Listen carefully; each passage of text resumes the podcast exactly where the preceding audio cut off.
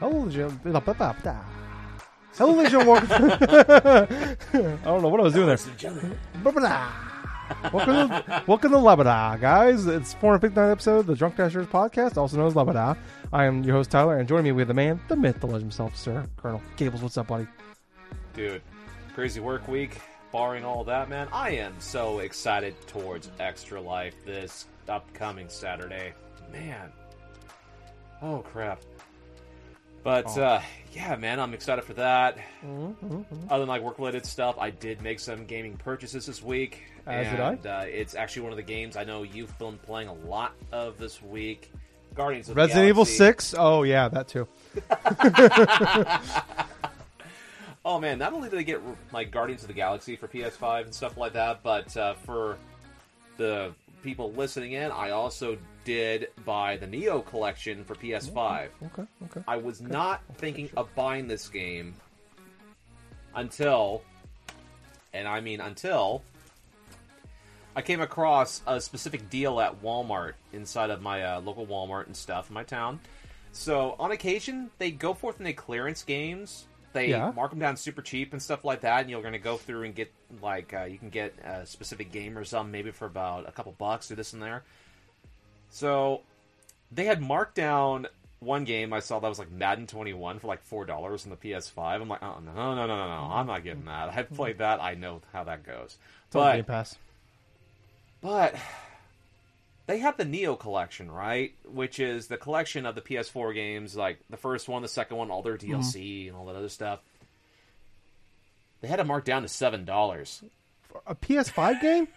Yes. Wow. Yes, this PS5 game, this Nioh, they still have a couple copies left. This when this game when this game, the Nioh collection was stocked into my Walmart, it did not move a single copy. I literally kept tabs and looked at this damn thing. And no, nobody bought a single copy of the Nioh collection, which was retailing at seventy dollars. Okay. Gables bought, uh, Gables bought every copy. Oh no, no, no, no. oh no, Gables is not that crazy. But I will say, man, this marks like the second time this past year where I've found decent games liquidated down to like a clearance level price. I mean, even before that, earlier on this year, it was the freaking Xenoblade Chronicles collection for like ten dollars, the definitive edition for Switch. But uh, Nice. yeah, I gotta say, man, it's like at least now I got a couple more games where I can pop up, play them during the extra life and stuff like that. Definitely Guardians of the Galaxy. But uh, I know going in, like the week before extra life and stuff, there's like one game I'm playing right now where I want to finish, Mhm. and I want to go through and uh, see if I can get this done before extra life. Because my main my main thing is I want to finish up this last game and then have a break from gaming in general Yeah. until Extra Life.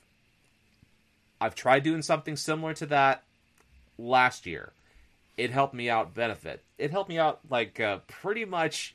It helped me out pretty much because it's like I was able to focus upon what I wanted to play, get things going to and fro and stuff, and I played what I felt like, and it actually went through rather well. So I've been playing the Castlevania games pretty hardcore, right? but uh, but yeah, we can get into more of what we've been playing and stuff after I found out. What have you been doing, Tyler? Oh, man, I'm you know I'm doing all right, man. You know, it's just uh, I'm I'm with you, Gables. Extra Life is, is so close. You can almost taste it. yeah. You know, it's in the air. I'm so excited for it. I don't know what that was. I don't know why you could taste it, but um, I don't know. I'm, uh, I'm Simulating the mint taste oh yes, Uh, yeah, it's great. Uh, all the you, all the coffee taste. Well, I guess I, I I did have three cups of coffee for. Um, Well, that's the coffee for you. It's Diet Yeah. Coke for me. Yeah. Well, I, I woke up at like three o'clock in the morning for some reason, and I've just been Yeah. up since. And I tried taking a nap, but I just couldn't. And then about eight o'clock my time, um, I just hit a wall. And we don't get on here until like nine o'clock my time. I'm like, Yeah. I am not gonna make it if I don't drink some coffee. So I drink some coffee. Now I'm wide awake, and it's ten fifteen. So now I'm gonna be out. Now now my whole schedule's fucked. Um, so it's gonna be one of those those days, one of these weekends this week where it's gonna be all screwed up now. But um, it's fine. You know, we got extra life coming up. I'm super pumped for it. Uh, one week away. I made some purchases too, Gables. Um, Oh, you did? I, I have Far Cry Six here, but I bought that a couple weeks ago. I talked about it last week. I got that. Um, I also, I, I as well bought Guardians of the Galaxy here. Yes. Uh, for yes. for audio listeners, we're just showing pictures of our games we have now. Um, and then I have uh, House of Ashes here. really? Um, House yeah, of Ashes. if you can see, yeah, it's the uh, um, is it, Dark is that the Pictures- sequel? it's the Until it's the Until Dawn people. It's their third game. Oh yeah, that's right. Yeah. Were talking about that. Yeah. Yeah, so I, I picked that up. Um, I'm, I'm, I'm pumped with that one. I, I don't know how. Problem with Extra Life is is always trying to play those um, like story heavy games sometimes on Extra Life. Uh, if, especially if you're in a party with people and you want to chit chat and stuff like that, you want, but you also want to Right, focus on the story. So it's always a it's always a tough thing. So I, I don't know if I'm gonna um, maybe jump into House of Ashes on that day because especially if that one's so quick time eventy. Um, but yeah, I mean, oh man, if I, I real fast, I guess we'll get into it here. Uh, Extra Life, if you don't know, um, it's we've been talking about it all the fucking time. It's your first time listening to us, or maybe you just listened to us um, on on uh, Wednesday a couple days ago. We did a special second episode for you guys where we talked about you know tips and tricks to survive Extra Life Day and um, stuff like that. And um, instead of like just doing a whole chunk during an normal episode, we'll just make it its own thing. So if you missed that, you're curious, go back and listen to it. But if you're you don't know, it is a awesome charity that we do every year. Extra-life.org is the website. Uh, we play games for 24 straight hours. It's typically the first Saturday of November, November 6th this year. Uh, all the money that we raise for it goes to Children's Miracle Network hospitals. You get to pick the hospital anywhere in, in Canada, the United States, um, and you raise enough money, you get cool stuff like this T-shirt here, uh, or you get some medals, or you get some cool lights. I have, a, I, have I got a light back there. Um, there's a really cool light this year, but it's, you get twenty five hundred dollars to get there. It's just not gonna happen.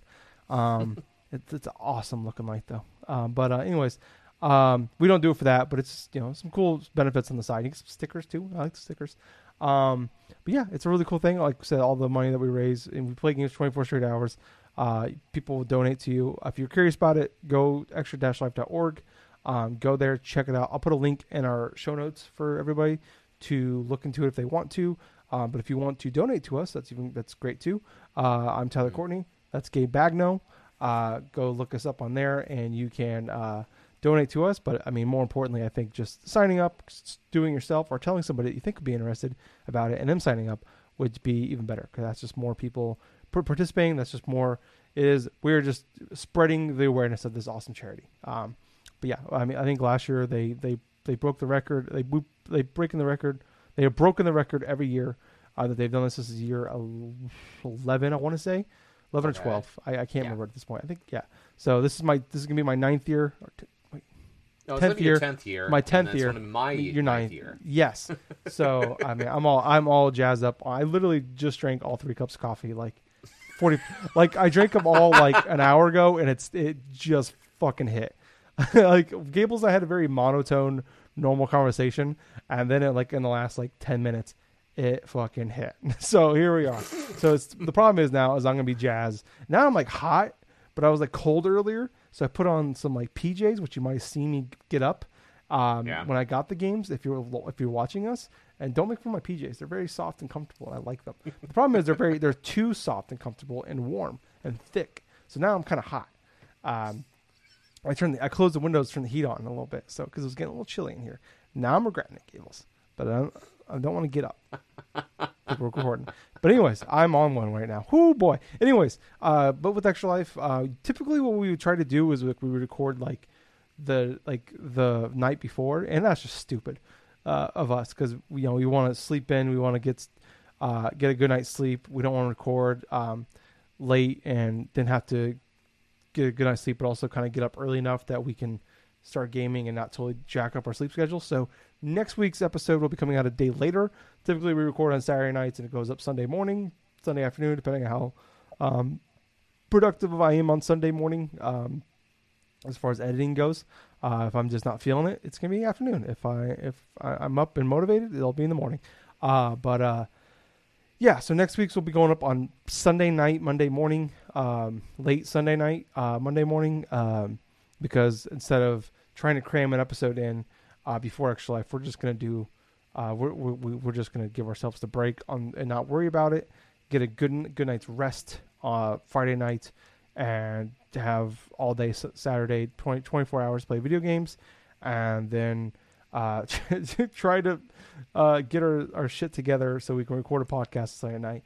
But um, hmm we are we, we are a week away. Uh, we're it's it's weird. It doesn't feel like it's it's next week, but uh, It doesn't. I- this is so. it- this year's I been keep- so quick anyway. So Yeah, it feels true. weird to have it now. yeah, the last two years in general have just like been a blur.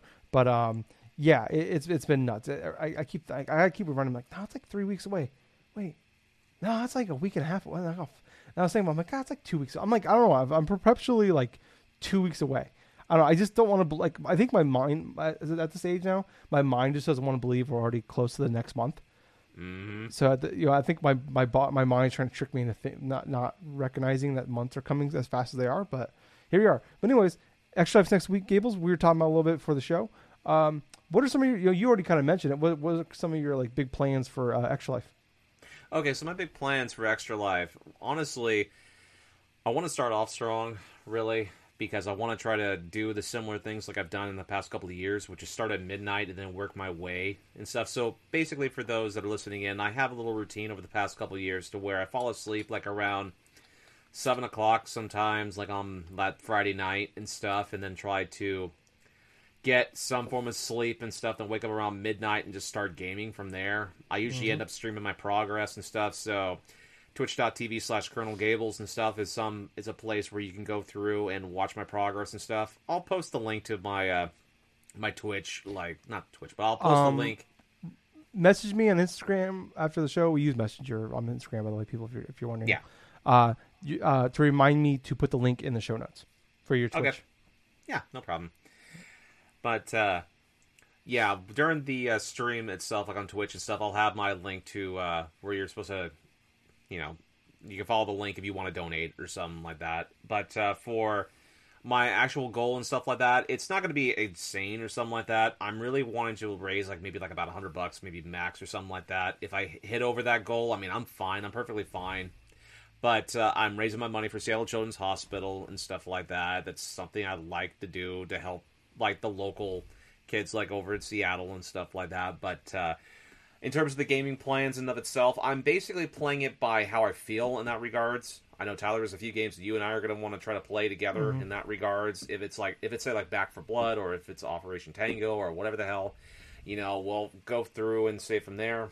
I hope that we will get a party together with uh, some Yeah. of our friends with the Talking Ship and stuff, and play play some Rocket League or play whatever. That's something that uh, we as a group have to try to decide upon if we want to play that one game together. And even so, I could stay on a little bit longer just to play that and stuff with you guys. You Because say that I, now. It sounds. Yeah, I know. Yeah. Yeah. I, I understand. I say that now, and then all of a sudden it's like not even an hour, I'm not even an hour like in after I like I get done or something. I'm just conked out or some Yeah. shit. But uh, yeah, I feel bad for last year because I was playing some games and stuff. I was trying to finish up, and then I had. It was one of those years where I didn't have my notifications turned on. I see all these invites and stuff Yeah. from uh, Jitterbug. I'm like, oh shit. Yeah. Yeah. Uh, Yeah. That, that sucks because you're trying to stream, but you don't want a bunch of notifications. But yeah, then you miss all the. I recommend the uh, the PlayStation app for that. Um, because Oh yeah, the PlayStation app. Yep. If if you turn off notifications on your PS5 or PS4, you'll still get them on your phone. Yes, I still get. I actually started. I actually downloaded the app for the PlayStation app, so I should get notifications in regards to messages or in terms of invites or whatsoever. Some I added this past year. It's actually proven to be quite useful.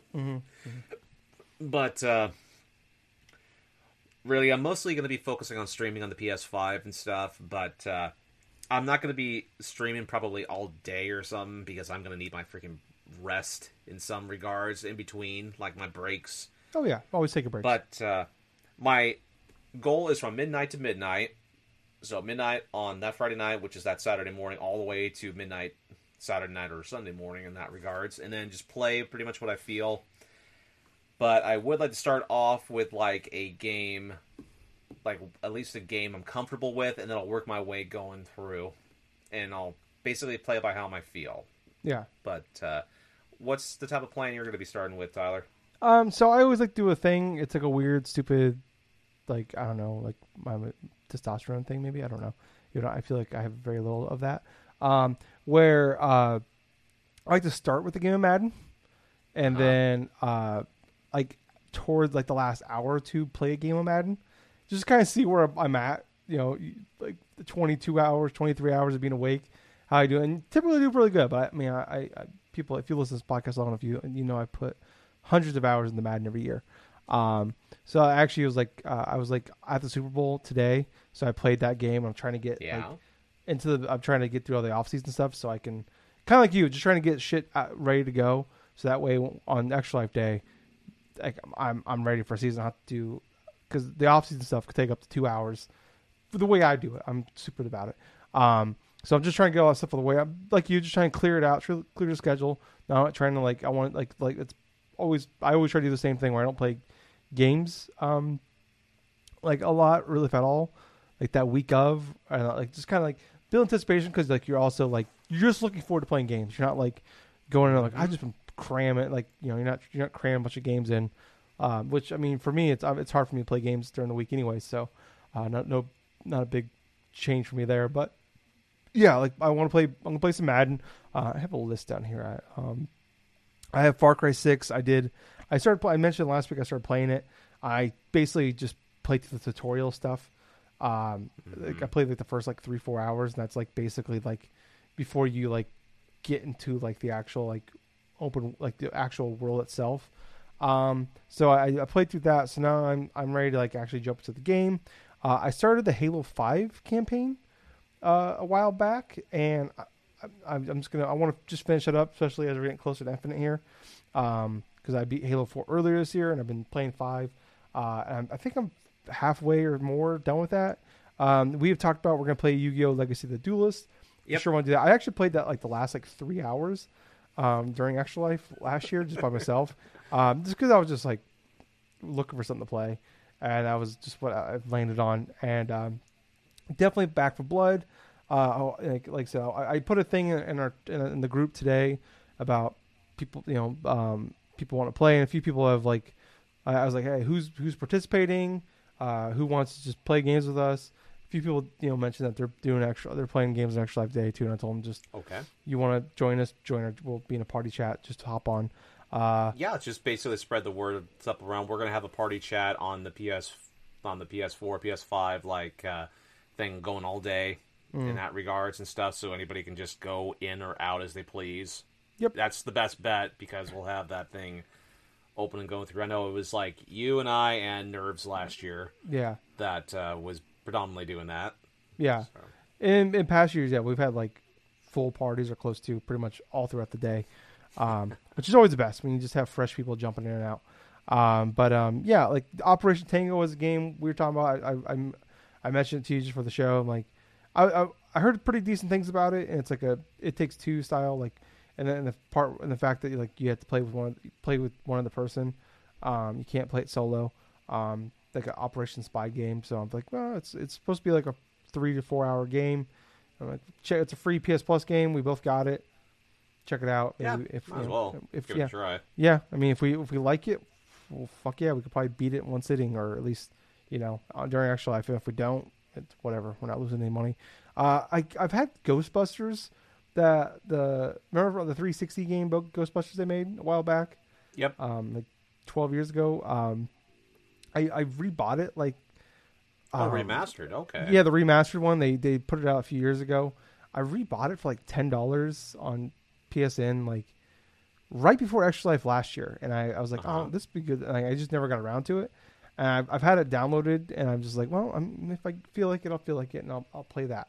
So that's kind of like my know, plans. Like like you, like we, we we've learned the hard way. Even you know, like I said, this would be my tenth. This would be Gable's ninth. You know, even you know, with 17 years combined experience um, going into this year, uh, we still are really bad about like we, we we had a whole tips trick things, but like we've learned a lot of do's and don'ts. Even last year, we're like we're gonna play Resident Evil Six, and like we were miserable. Uh, so like I'm definitely like, and I've said it before. Like I've, I know I've done it in the past. Where I'm like I'm not making any like concrete plans. Where I'm gonna play this game for you know for six hours or whatever. I'm just like just let it flow. Whatever you're feeling, you're feeling it. Don't tie yourself to any commitments. So that's kind of where I'm at. Where I'm just like, you know, I, I feel like this is a good starting place, and yeah, like who knows where if people will hop in and we'll play some like Predators Hunting Ground, which was a PSN or PS Plus Oh, game true. a couple months ago too. I have that one downloaded just in case, like Rocket League, whatever. Um, so yeah, I really like my big things is I want to play Far Cry. Uh, I'd like to get a group together Back 4 Blood because I really like that game. But just you have to play with friends. Um, yeah, those are like the two key ones, and like Madden. But I mean, the, the other shit will just fall in place as we go. Uh, but yeah, those are extra life plans. Like I said, if you're interested, extra-life.org. Um, please go there, check it out, tell friends, share it, let everybody know. It's a really cool thing, um, and I, I can't wait. Um, also, and it's great too because uh, we Gables and I both have long weekends now to Mhm. recover from um, said day because Oh, I had I had to work the Monday. I had to work the full week afterwards. I had two jobs last this time last year, so um, that was terrible. Don't do that. If you can get that that at least that Monday off afterwards, um, it will mean everything for you because there'll be no recovering at all from that. So uh, yeah. Um, but anyways, Gables, uh, let's move on into some of our news this week. Not a very busy news week here. I was hoping no. I was really counting on the PS, the PlayStation State of Play, to kind of be worthwhile. Um, I and like I, I said it last. We, we were talking about last week. Uh, we were both kind of like not really expecting a lot here, but maybe we'll get like some um, like Final Fantasy 16, or maybe it'll be some cool announcement out of it. No, no, there was not. Um, and I said this out loud when after the first trailer, um, because you know um, the big thing with like these like direct style presentations is the the key thing is have something big at the at the end or at the beginning and the end, and then have a couple cool things in the middle. But the key Right. is a big thing at the beginning, or even like maybe not the biggest thing, but like a, a good punch to start off with, and then the really cool thing at the end. Um, and after the first trailer of the first game game that was shown, I'm like, that was the first game, and that really set the whole thing in place for me. It was like a 21 minute, 22 minute long state of play, but they did say uh, is all third party stuff. They didn't, and usually if they have something big, they advertise it. Like we very Right. rarely get big, huge surprises out of these things, unless it's like when it's a state of play. That's the case. When it's a showcase, expect everything. Um, you know, that's, that that's a direct. That's like a Nintendo direct where everything's on the table. State of plays, they're usually pretty. Um, they do a really good job of setting the table. But even for this one, whew boy, this was boring shit. So it started off with Deathverse Let It Die, which I guess is part of the Let It Die uh, world. Um, which I completely forgot Let It Die was a thing. But Deathverse is like a reality. If, if they made a reality game show, uh, it's a multiplayer survival action game. Uh, but like you're, it's basically like a battle royale style game. Uh, but it's PvPvE is what they're saying. Um, but it's a reality game show. Hmm, okay. hmm Yeah, I mean, w- were you excited about that? Did that tickle your fancy at all, Gables? Honestly, I'm still kind of getting a little bit confused with the PV PVE type of Well, like. basically, I think so. The way it works, like there, we've had like, you know, like PvP, but there's also like computers on the map. And Yes. it sounds like there's just like cannon fodder basically on the map as well. I'm assuming it's like one of those things Oh, where like you kill computers to like build up shit. Like that's what other games have done in the past as well. So I don't know. I, I, I don't know how it's gonna work. I my I I had those like Krispy Kreme eyes about halfway through it, where like my eyes just glazed over because I'm like I don't know what's happening. like what? Okay. This- I didn't I- have very much interest at all in regards to this one, only because of the fact that uh, it's so weird, it's so out there and stuff, and I'm really, I'm really not interested in regards to battle royale style of games right at this moment in time, especially for the online multiplayer. I mean, we've got so many of them that they all start to blend in and look the same at a specific point, and this is a good example. Even though it's got an interesting gimmick to it, where it feels like a over the top action game and all this other stuff. The fact that it's a PvP, it really kind of leads credence to where I feel it's not going to be one of those type of games and stuff like that. It's going to hold my attention for a long while. So, yeah. yeah, Yeah, I feel like the audience will let this die. That's my opinion on it. Um, yeah, I, you pretty much nailed it. There's so many of these fucking. There's so many online games nowadays. There's so many on battle royale. Games. It's ridiculous. That like, okay, sure. Um, I guess it's got a unique twist to it. I guess we can give it that. Yeah. So maybe they'll give it an initial buzz. I believe it's coming out in 2022 as well. Uh, we are OFK. This game confused the fuck out of me. Um, it is an indie pop band. OFK teams up with co-designer of Hyper Light. What? Hyper Light Drifter now. Okay. Okay. Okay. Okay. Okay. Okay. Gale's unbroken. Uh, can I say I I'm rebooting my brain here. I saw I read Hyper Light Drifter, and my brain melted. Uh, for a new five episodic music uh, biopic series. So basically, I believe this is a real band. I didn't Google search this, but I was really confused, and I think a lot of people on Twitter were confused by this because I was reading. I'm like, is this a band? I, don't. I could easily Google search it, but I just use Twitter, which, whatever. Uh, but there, there's a band called OFK, and there's like it, episodic apparently. No idea how the, how that that shit's gonna work as far as like the the breakdown of when these are coming out. Uh, but like you like the people in the band, like you can like it's like almost like a dating style game where like you can text and talk and there's dialogue options but also it's got a cool like design to it i think like kind the vibes of it are really cool i thought i like the art style that had my attention uh, but then like i guess you can like create your own interactive music video it, um, in each episode because they're having like they're putting on an ep and i think each ep- each episode is going to have a song for it hmm and then you can make your own um, music video in game for that said song. I don't know, Gables. I'm, I'm, I'm, I was lost, but I read Hyper Light first, so now I'm kind of a little bit more in. What about you, Gables? Halfway through it, I thought I was going to fall asleep. I mean, that's my honest reaction to it. It mm. didn't hold much credence to it. I was pretty bored by the whole concept. And this is coming from someone that does love his music games, mm. especially when it comes to like uh, matching beats and this and that, you know. Mm. But I mean, the fact that you can get to create your own music video, I mean, hey, that's that's cool in that regards. And this whole virtual band stuff, yeah, I was left confused as well. I mean, hell, I didn't know whether or not this was an actual real band or if this is like something that's Still like, sure.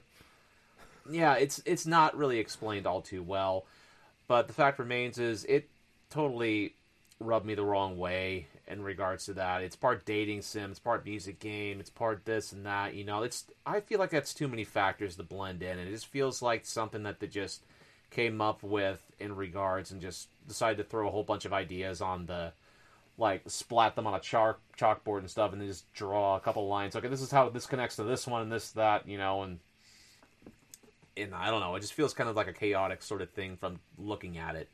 Yeah, it, it, it feels like um, everybody in the band got to pick what what style of game this game's going to be. Yep. and then they just go like, "Oh, I want this. I want a dating sim game. Oh, I want an episodic game. Oh, I want a, a music game. Oh, I want a, dr- a game that looks like it was made in dreams." And this is what we got. Um, but Gables, fear not, Yes. because Bugsnax. Uh, Oh, we yeah. have the Isle of Bigsnax. Uh, it's coming early 2022. It's gonna be a free update.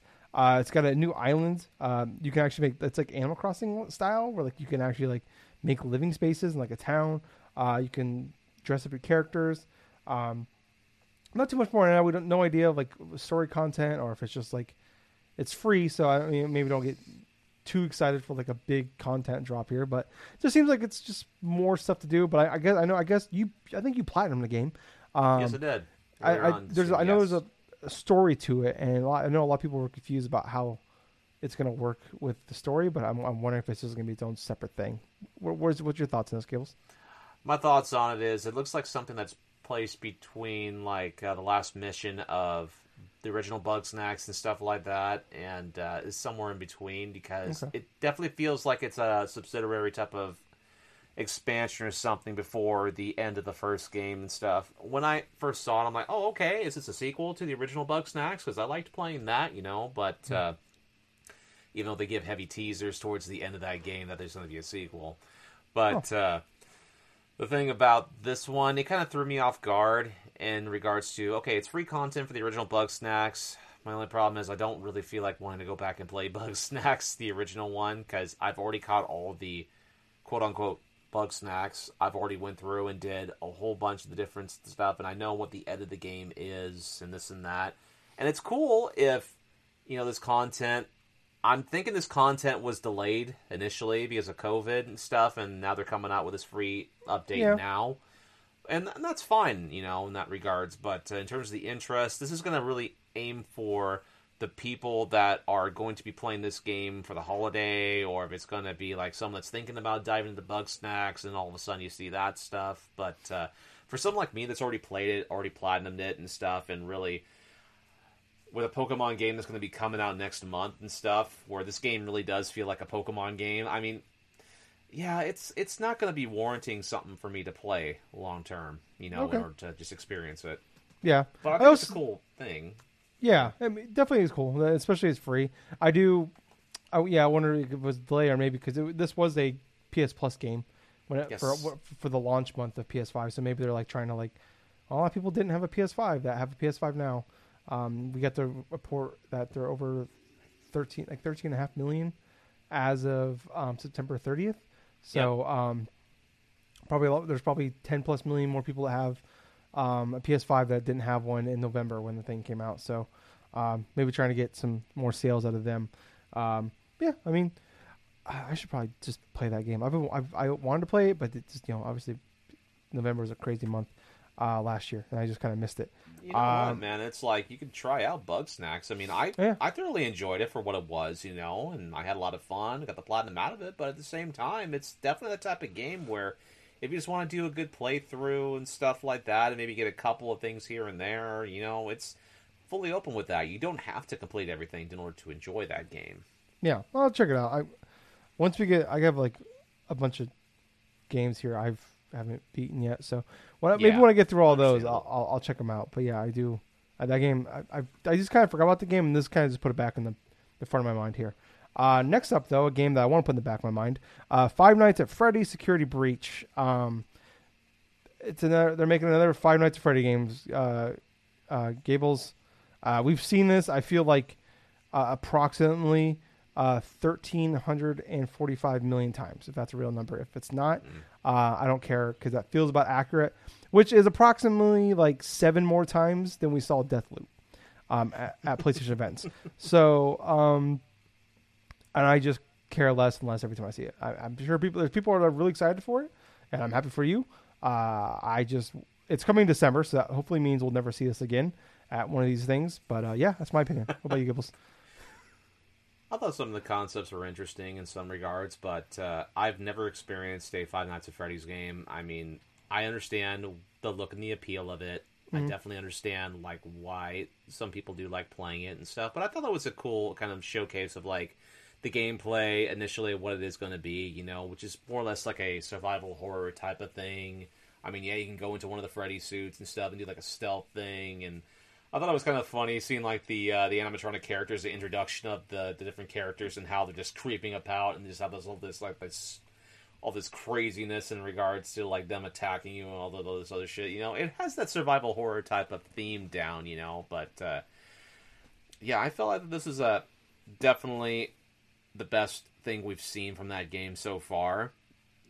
And you know, I'm with you on the boat where it's like I don't really want to see another PlayStation event again. I mean, it's Yeah. been overshown at uh, the PlayStation conferences and stuff. Yeah, I believe it was like it was at one of the PS5 showcases last year, Yes. and we've seen it at every single one since then.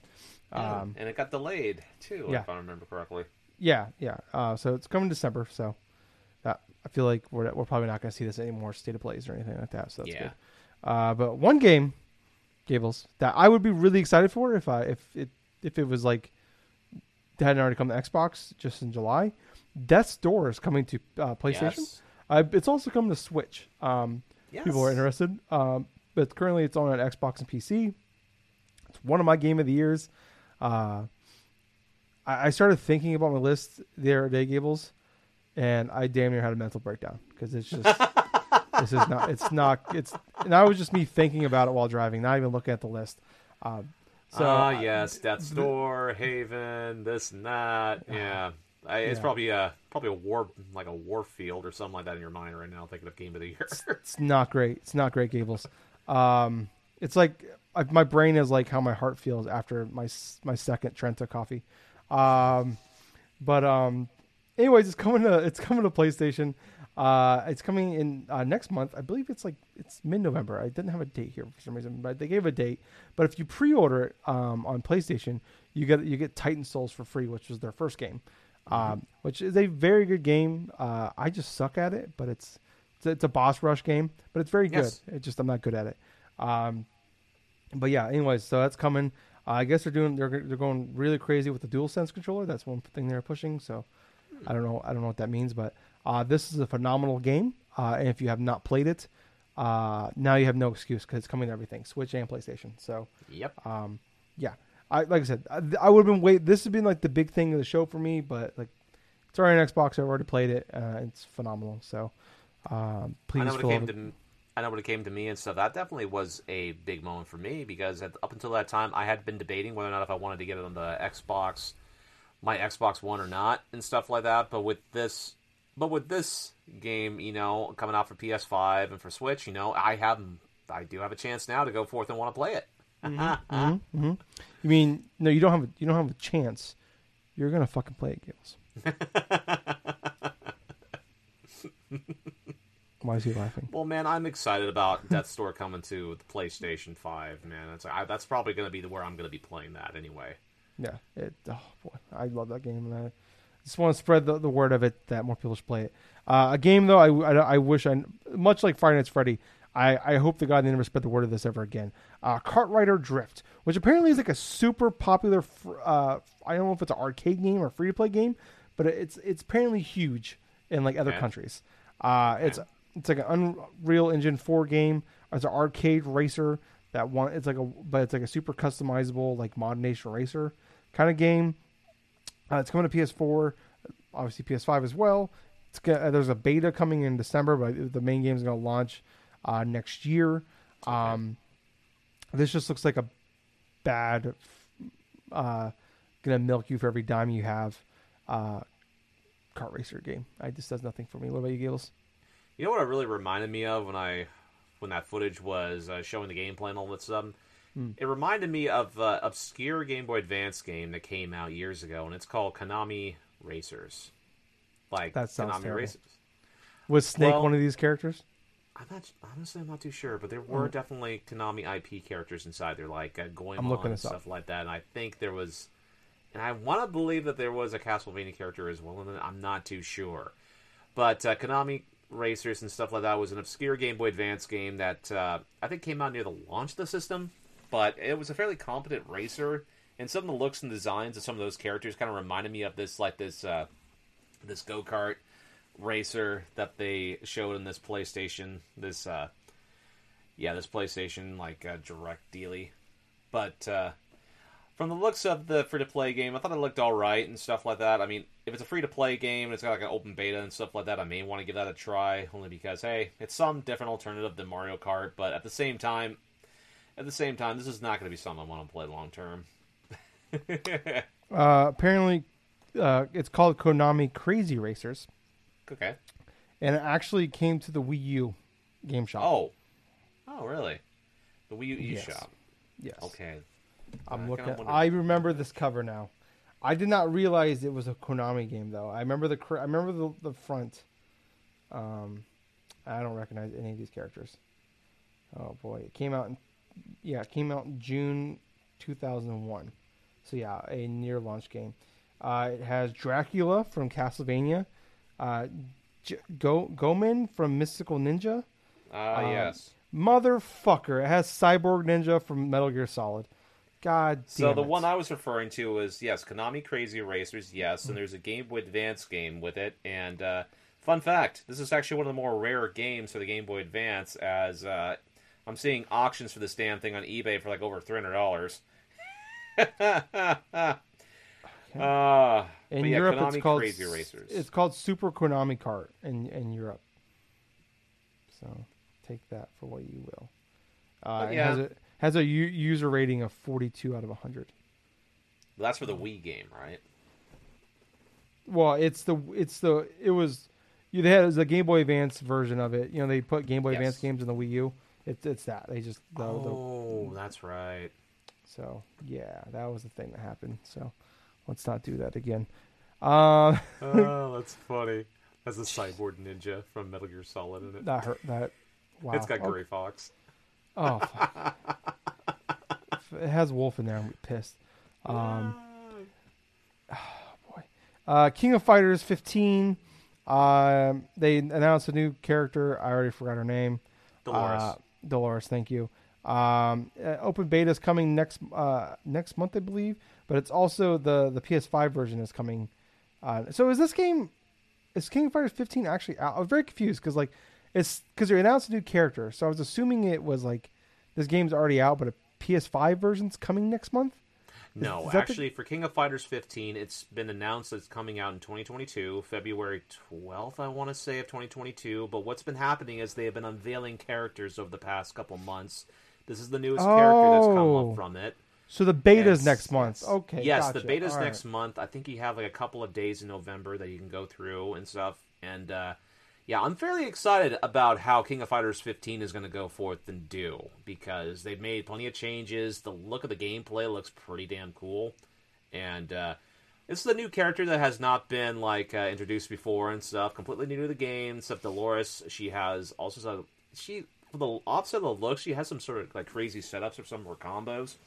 But uh, yeah, what's very much interesting about uh, this announcement and stuff that it's the beta testing in regards to like the specific days where you can try out the online and stuff like that. But releasing early 2022 and this fighting game stuff for next year is going to be crazy as well because there are rumors that next year we may have an announcement for Tekken 8, which I'd be all for. I mean, hell, I haven't been enjoying the hell out of Tekken 7 the past like year or so, year and a half now. Oh, oh. But uh, yeah, man, it's like I thought it was pretty cool with that announcement. Well, good. I'm good. I'm glad something came out of this uh, because this didn't come out of it for me. Uh, First Class Trouble. Uh, it is a social deception game. Launches on PS Plus next month.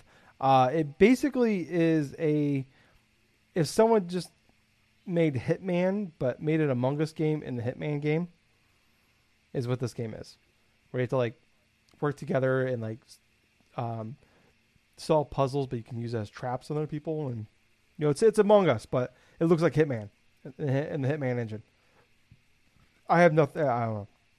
That's I'll be this game. honest with you. But there's a million of these fucking. It's like the battle royale game. There's a million of these fucking things now. I feel like this. I feel like that game's going to have its like niche core that'll love to play it, but Yeah, I yeah. honestly feel like this game is going to be like trash. That's what I basically feel Yeah, about it. I feel like it will be a fine game, possibly.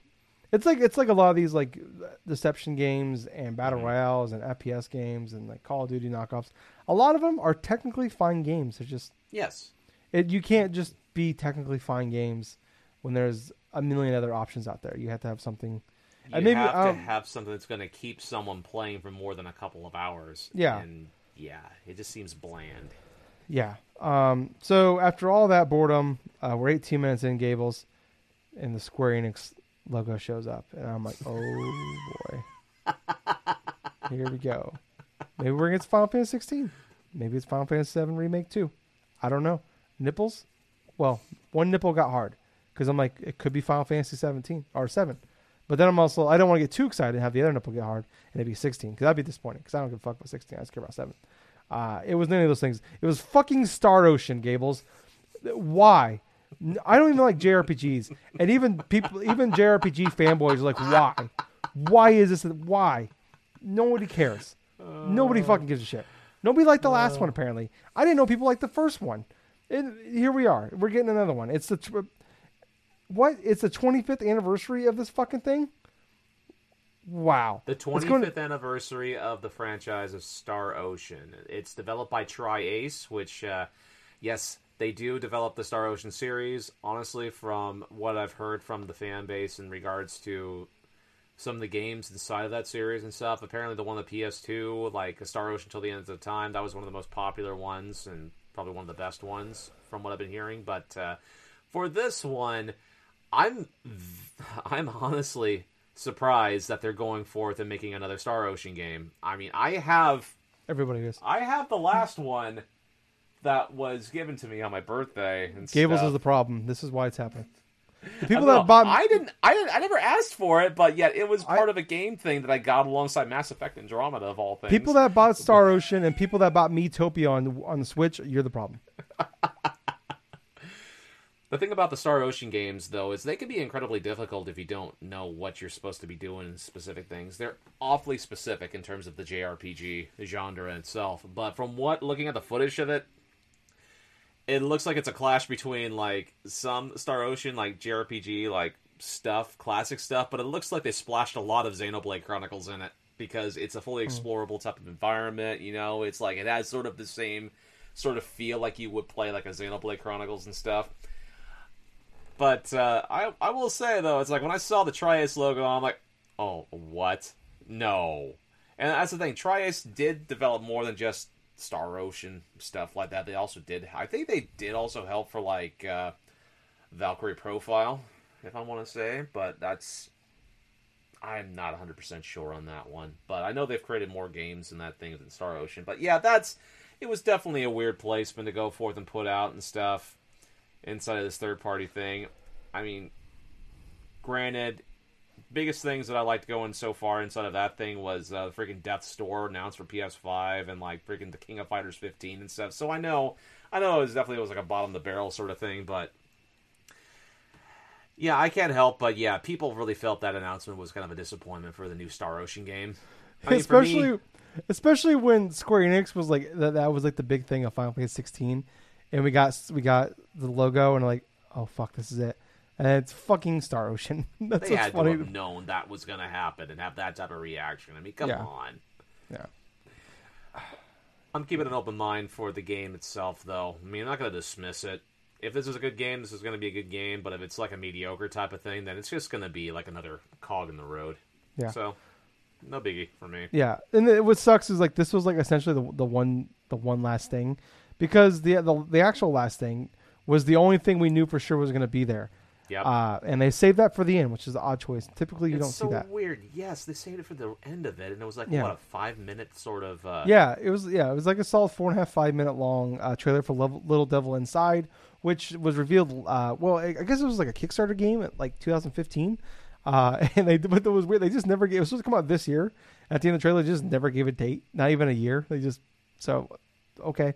Uh, but we finally got to see some like more gameplay. We got some like gameplay last year, um, and, but it was all like in game, kind of not in game, but like showing like you're like sitting at campfires and like you're like you're in a desert. But now we get to see like the overworld stuff, where like you're kind of like you're almost like one of those like look like to me like almost like one of those Russian dolls, the the the ones that like stack. But Oh, yeah. um, uh, I can't remember what they're called.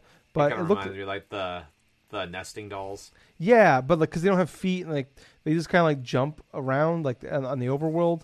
Uh, you could take a car, you could take a train. I don't know what the fuck you do in this game, but the more I saw it, like I was actually like intrigued by this, and then the more I saw of it, the less interested I got for every second. What about you? Yeah.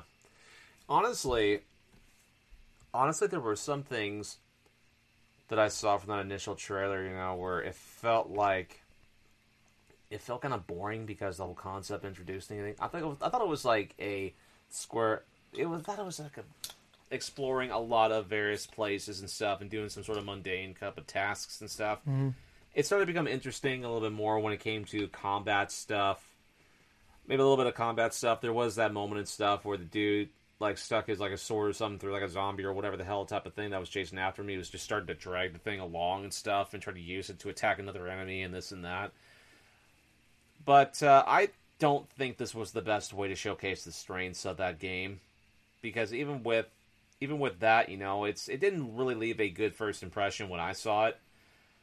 I mean, granted, this could be a great game, and we probably wouldn't even know it because of the way it was presented. You know, where you had like a lot of uninteresting things that were building up into like actual action sequences that uh, could have could have actually been more emphasized in that regards. Because I was left wondering, what type of a fucking game is this? Is this a JRPG? Is this like a pure a- action game? It's supposed to be like a survival style game, but yeah, I don't know what. Like, I think I don't know. I it was. I I don't I don't know. The more I solve it, the less interest I got, the more confused I got. Yeah, if it's like a if it's like a straight up survival game or something like that, it just seems incredibly boring yeah. in that regards. So yeah, I don't know. I mean, overall though, Gables, what's what's your thoughts on this fucking state of play? All right, so for this state of play, there was pretty much two things that I liked throughout that entire thing. One, Death's Door coming to PS5 and obviously Nintendo Switch Mm-hmm. and stuff, which could have been left for like a random announcement on YouTube for them. Gables, But- everything in this thing could have been a random announcement on YouTube. You bring That up was the good whole. that was the whole thing about this. Go ahead. Yes, you know what? Yes, you do bring up a good point, and that's why I feel like this deserves a three out of ten. Mm. Absolutely deserves a three out of ten because what could have been presented inside of this whole like state of play and stuff could have been easily have been put onto their YouTube page and stuff like that. Each individual trailers and stuff instead of having this kind of like. I thought it was a big waste of time because it's Yeah. like you advertised this thing before, and this is going to be third party content, this and that and stuff. Instead of making it a spectacle and make it bigger at, than it was and stuff like that, post the trailers right there like you generally do for every week for any other game releases and stuff that you got. Yeah. I mean, when the biggest thing that came out of that whole thing was Death's Door coming to multiple different consoles that hadn't been out previously, and King of Fighters 15, which you know it's going to appeal to some of the hardcore like fighting game fans that are interested in it. Like, well, you know what? I like myself. I love my fighting games. I mean, I'm not going to doubt it. I mean, hell, but at the same time, for everybody else, if they weren't interested in those subset of games, they were left incredibly bored and and thinking, "What the hell are we even doing here watching this?" Yeah, yeah, I agree. The one saving grace was like yeah, it was like twenty minutes, and I went in like I said, I I, I think most people have their expectations pretty low. Um, Yeah. like I was going in like this is probably gonna be like a five, you know, kind of like a five out of ten. Like e- expectations could be a seven, you know, I don't, but I wasn't expecting like oh my god, you know, like we just had an awesome showcase. I think just last month. So um, this just reminded me a lot. Remember last year we kept getting those like nin- those Nintendo Directs partnership directs Yes, and it was just like why they did like four of them and like they did like four straight months of them and it was just like why do we keep having it? like these little like little 15 minute directs where they're showing off all these like just random third party uh indie games and like Yep. um shit like that and come to find out they actually have like uh like con they're like contracted with these publishers and these and these people to advertise these games in these like directs and state of plays. So I feel like that's probably what the, what it was is like they like had to put these in one thing and they just didn't couldn't fit it in the one they had last month because I mean last Oh, month was boy. incredible. So I felt I think that's what it was, but yeah, it was by far like most of these state of plays have been pretty meh. I would say like there's been the ones like their their show like we're gonna this is gonna be a Last of Us uh state of play or this is the Horizon state of play or like they right, focus right. for the most like there's never been like an awesome state of play. They always the awesome stuff is the showcases. Um but this was by far like there was always at least in the other ones something of interest typically uh in it like or like they've always done a really good like they had we had one earlier this year where it was like like I think it was like shortly before E3 like they had a Horizon one and then like a couple weeks later they had another one. And it was kind of the same thing but like it was the slightly bigger games than this. And like like I said they, they told you not to have expectations and even still like this yeah it was like they, at least the other ones wasn't like a gigantic waste of time. This one just felt like a, i mean it wasn't gigantic in the fact it was 20 minutes but it's like man that's 20 minutes i could have been playing fucking guardians. Um instead i watched this fucking thing. But anyways we spent way too long on something that is not of importance to we like probably probably next state of play we will have already forgotten that this was a thing. Yes. um so let's move on, Gables, to um, really the only. I don't even know how big of a story this is yet, uh, I, but I feel like this this is a simmering story, but not a big story possibly. But apparently, uh, WB is making, or Warner Brothers, yeah, Warner Brothers, WB, same thing, uh, is making a game called Multiverse, uh, MultiVersus. Sorry, it is a Smash Brothers, uh, essentially a rip off of Smash Brothers, uh, and it might be free to play. Um, so there's a story here. This kind of broke out on Reddit, and originally they said this is a NetherRealm game, and then multiple reports came out said no, this game is true, but it is not a NetherRealm making, which thank God. Uh, thank so God it's not. yeah, so this was like a Reddit thing. A lot of people were calling bullshit on it, and then like I said, a lot of people, like a lot of insiders and uh, uh, reporters, were coming out and say no, this game is real. Um, but basically, you know, after seeing how big the stuff went with like how big Smash has become a thing, uh, and then even like um, this was in development for all the Nickelodeon All Star game that came out just recently. Uh, but there was a lot of buzz about that, so I think that really got that going. Um, but apparently, this thing is happening, uh, and there some of the characters that we know that are supposed to be in there is, and this isn't officially confirmed, but Shaggy, hmm Scooby Doo, Gandalf, Tom and Jerry, Batman. Um, there was one other one I can't find it now. Uh, it, it's basically everything that w, WB owns. Oh, LeBron James. Uh, Now you can reenact with Flop in real time. oh, that would be awesome if that was like his like Dude. when he gets knocked down, he does a fucking flop. Oh my He does a flop, right? No, what's going to be really interesting, man, is if you you battle and stuff, and he does like a specific angle, and just sees that freaking huge bald spot in the back of his head. I mean, that would be freaking amazing to me. Oh boy, yeah. Um, what? Um, okay. Um, okay. I'm reading through this here. So the big thing is, is like it sounds like this might be free to play. This is kind of more budgety. Like this isn't going to be like a huge thing. And the thing is, like they might have like f- some free characters, but then like the big thing is they basically want to just replicate the kind of what like what what Smash Brothers has done with this, really with the last two, where they've added these DLC characters and they made an event out of making and like kind of kept the in the front and and the in the focal point focal point of the public. I guess I'm sorry, I'm trying to find words here and I can't do it. Um, but like you know, kind of keep keep this game in the press, keep it going, keep keep um, Right. positive, keep people talking about it by just adding uh, DLC characters. Um, so no idea who like no like I said this hasn't been officially confirmed yet, uh, but that's just stuff that people have been saying. Um, but like WB owns a lot of properties. They own all the DC. They own Looney Tunes, um, Lord of the Rings, um, Mortal Kombat, uh, DC Space at Jam. this moment in time. Yeah, um, DC. Um, yeah, I think that's pretty much a lot of the big ones. But yeah, I mean, they own a, they own a shit ton of fucking IP, so they can Yeah, they can do the uh, Aqua Teen Hunger Force. They own. Uh, I think they actually even own Sopranos as well. So I mean, they can. I mean, fucking Tony Soprano in this goddamn game would be hilarious. They own a lot of the IPs, so I kind I can see why they want to do it. This game, I mean, don't get me wrong. Smash Brothers in theory sounds like sounds dumb. Like before seeing the game, playing the game, if someone just said, "Hey, they're making a Nintendo fighting game," fuck off. No, that sounds that sounds stupid. But it's, obviously, it's fantastic, and we've had 25 years of fantastic uh, Smash games here. But it could be great, could be cool.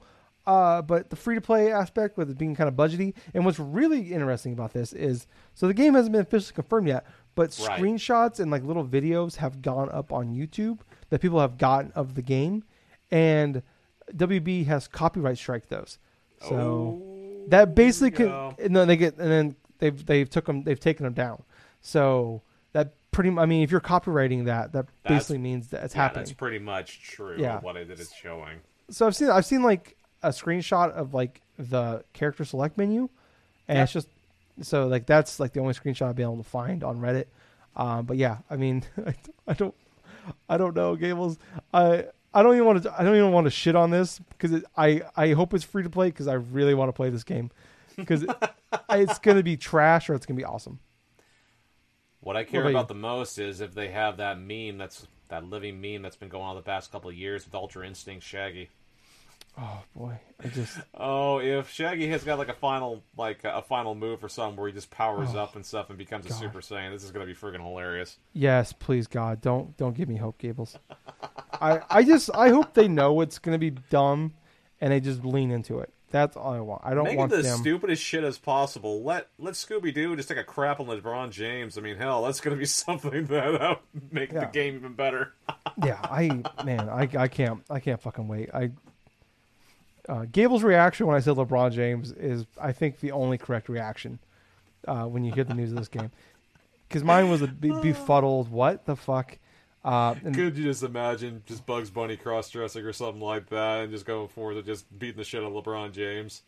oh boy, it's Or Tom and Jerry, just like doing a bunch of mallets, just hitting LeBron James over the head with shit. Oh boy, this I, I just want I we they need if they I think they can't have LeBron without Michael Jordan, so we could finally have the face off that we- we've been wanting Oh. for twenty years. Oh my god. People have been think people have been fantasizing and arguing who's better, Jordan or LeBron, and we could finally do it in MultiVersus. Oh, But what what probably what would happen though, we won't get Michael Jordan, we'll get Michael B. Jordan, the actor. That's what will Look at Michael B. Jordan. It's like, Yeah. what the fuck, dude? Which honestly would be funnier. It would actually be pretty correct for this game. Yes, Um, we finally got MJ in our game, guys. Let introducing Michael B. Jordan. Yeah, it's like that's not the one we want. That's not the one. Um, oh god, Uh. I, I love this. This is my favorite thing ever. Uh, I can't wait Oh to see my this game because it's gonna be a beautiful disaster. Um, Or, or like you have like a thing where like Wonder Woman with her like lasso a troop just wraps around like like a LeBron James or something. Like, I've been wearing a toupee for the past three years. Oh my god, Gables just really doesn't like his hair. I'm just we're learning here. Gables has it out for LeBron's hair. No, no, man. If anything is to learn and stuff, forget the LA Lakers, dude. I don't give a shit about LeBron James, dude. I I just want like his his his like final smash is just the the the headband expands to cover up how far back his hairline goes. It just goes over his head. You know, just covers the complete like a skull cap. Yeah. Oh boy, that'd be hilarious. Oh man. Uh, yeah, I can't.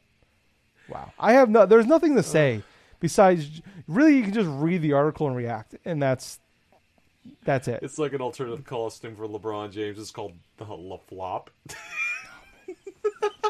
That's like his like his the shadow character is just that. It's not. It's not like Shadow Link, dude. It's like Shadow LeBron. It's just all the worst tendencies of LeBron James, and they just they just call him just like Shadow LaFlop. He doesn't he doesn't walk. He just does his crab step. It's a crab step, and he just complains to the referee over every little bump. Oh boy. I'm I I could just I could have just told Gables this at the start of the show and walked away for 45 minutes and he could just let him go. it's just coming to my mind all these random thoughts now, and it's amazing. yeah, I yeah, I my thing is like I said, I just want to see the fucking thing cuz I think this will be awesome. I agree. Uh speaking of things that could be awesome, Gables, uh Microsoft is making a Wu-Tang game?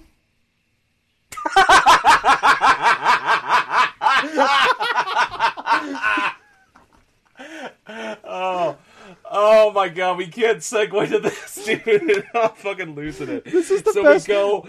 So we go from fucking LeBron James inside of a Smash Brothers theme game to fucking Microsoft making a Wu Tang game. I mean, what the actual fuck is this year? You would this I swear to god this isn't April Fools people. This is this is real. These You this think that real. companies? You think that comp- gaming companies would learn from the last Wu Tang game that came out with its own special controller? No. They look at the Wu Tang symbol.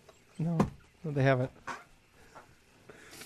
Okay, let's hear more nuggets of information from this. Okay, so its code name is Project Shaolin. Uh, it is a Wu Tang Wu Wu Tang Wu Tang themed action RPG uh, led by Brass Lion Entertainment. I don't know much about them here, so uh, this is the, for recently we had a large data link uh, leak from this is from WindowsCentrals.com by the way. Uh, I'm just going to read the article here. From NVIDIA ga- uh, gave us a wealth of new code names for potential and speculative upcoming games. Something we mentioned about was there's a lot of Microsoft games there with code names that we didn't know what the, Uh-huh. what the games were. Um, some of some of the stuff was uh, like Project Indus, which appears to be a 4X strategy game uh, led by Oxide, which I think Oxide is the Banner Saga team, if I'm not mistaken.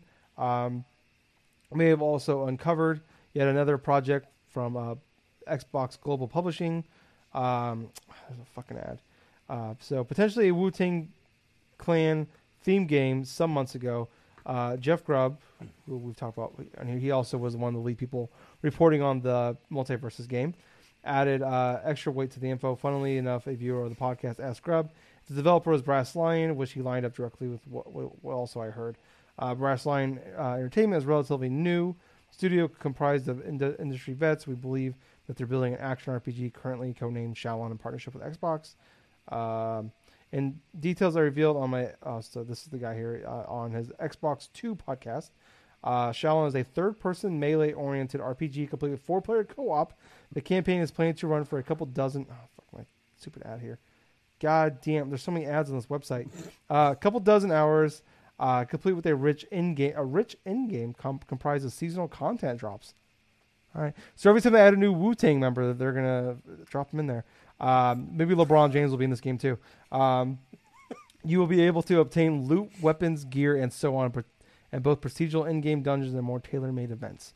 Also, it appears uh, that legendary hip hop group Wu Tang Clan themselves will be heading up the game's soundtrack. Well, I hope the fucking god so. Um, so yeah, so they've apparently they put up that they're hiring for a unannounced action RPG with the anime aesthetic. Uh, so yeah, I think that's pretty much everything we know so far. Um, probably be a Game Pass game. Um, yeah, that's pretty much everything we know, Gables. Um, yeah.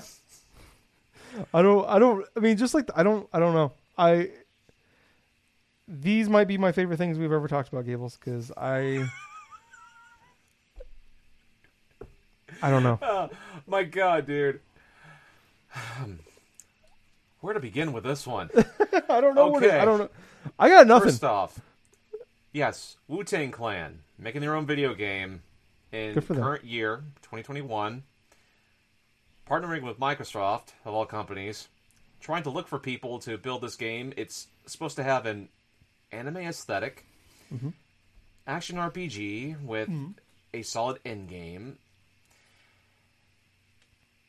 Oh, okay.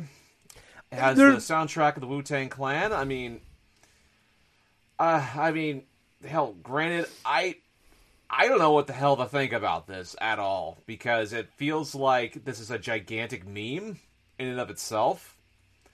It feels like Oh god, this has the tendencies where if this hits on all cylinders, it could potentially be a amazing game. But from what it feels like, most likely this is gonna be, it's this is gonna be one of the fucking strangest, most bizarre gaming shit that has ever probably graced this kind of screen earth and stuff. And man, it's like, it's like what the fuck are they gonna do for like an action RPG? Is like with the anime aesthetic, man? Are they gonna have like freaking loot boxes and shit? Are they gonna go forth and grind like on This different sounds types like a- this is like- Yeah, it sounds like a live service game with with Wu Tang. Are they gonna have freaking rap battles or something against like gigantic monsters and stuff with like action based shit? You know, I mean, come on. I think that I don't. I don't. I don't pretend. I'm not even pretend I know the Wu Tang, but I, I believe they're very aren't th- they're very they're big fans of kung fu. So I imagine. Um, I just yeah, they had a fighting game on PS One. yeah. I, I just keep I, I keep picturing that um, Sleeping Dogs game, but with Wu Tang. oh god. Remember Sleeping Dogs? Yes, I The- remember sleeping. yeah, Dogs. I just pictured that, which is a fan fucking tastic game, and I wish it Well, got yeah, yeah, that's an underrated classic game. Yes, for anybody but- who wants, or anybody who wants to look at a freaking game that's going to be fantastic, no matter what year you played in. It's like Sleeping Dogs is definitely an underrated game you should try. yeah. I think the studio's closed now, sadly, but Yeah, I think that was Square Enix as well. Fuck. yeah, God damn, absolutely. Because it it was supposed to be a true crime game. Um, then they got turned to Sleeping Dogs. Oh god, that game, that second game's so fucking good. But anyways, if I, I just for some reason I just keep picturing that game like best case scenario, it's a live service version of Sleeping Dogs with Wu Tang, which it actually sounds pretty cool. But I don't expect it. It, it, it ju- my opinion is the same. I just can't wait to fucking see this thing because it, it it will also be a beautiful disaster. I am not going to believe this thing exists until I actually see it with my eyes, dude. It's that type of a game to where it, this can't be fucking real. This has got to be some sort of bullshit that is just spewed on the internet by some Yeah. random teenagers or something. No, not even teenagers, some random freaking dudes on the internet or something. You know what would be freaking hilarious and stuff? Let's take let's take the like the '90s like rap group and stuff like that, the Wu Tang Clan, and let's go forth and just add them inside their own gangster rap anime aesthetic, anime aesthetic sort of freaking action RPG and stuff. And let's have them battle a gigantic demon or something like that, where they're all just freestyling to some shit. You know, it's like I. I these these last two topics all came out in the same day, and I had to look to make sure it wasn't April first. I'll say yeah, yeah, I could see why. yeah. Oh, I can like, absolutely see why. Because what, what's next? We're gonna get a live action trailer for a Zelda movie. Is like, well, like okay, I, I, I don't. I mean, oh boy, I don't. I, I don't. I, a I just live action anything- Legend of Zelda movie or something like that with uh, fucking. Oh, Samuel L. Jackson. Samuel L. Jackson as Tingle.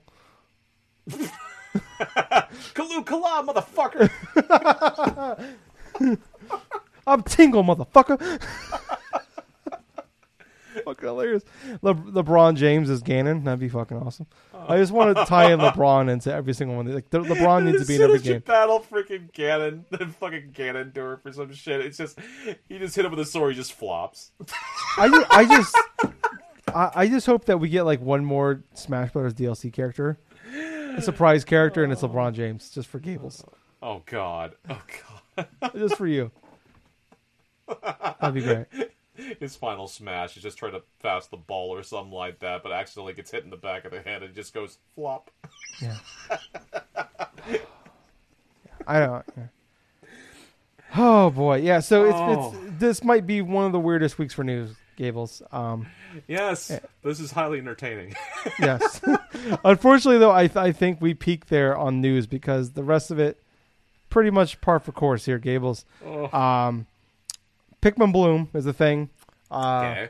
I don't believe LeBron James is in this game though. No. Um, but uh, I, I mean, I watched the trailer for it. It looks like uh, uh, like the other Niantic games, but Pikmin follow you, and the more you walk, uh, they made the Pokemon Go game as well, and Ingress, I believe, is the other game they made. Um, this is the type of game that LeBron James would play, or someone who was taking his talents to South Beach. Yeah, that'd be, if you just walk from L.A. to South Beach, it'd be, Gables is having way too much fun. You would think he's the one three beers in and had four cups of coffee, not me.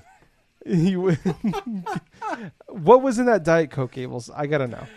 Oh, oh, nothing was in that Diet Coke that I was aware of. But at the same point, man, it's like I just basically got so triggered.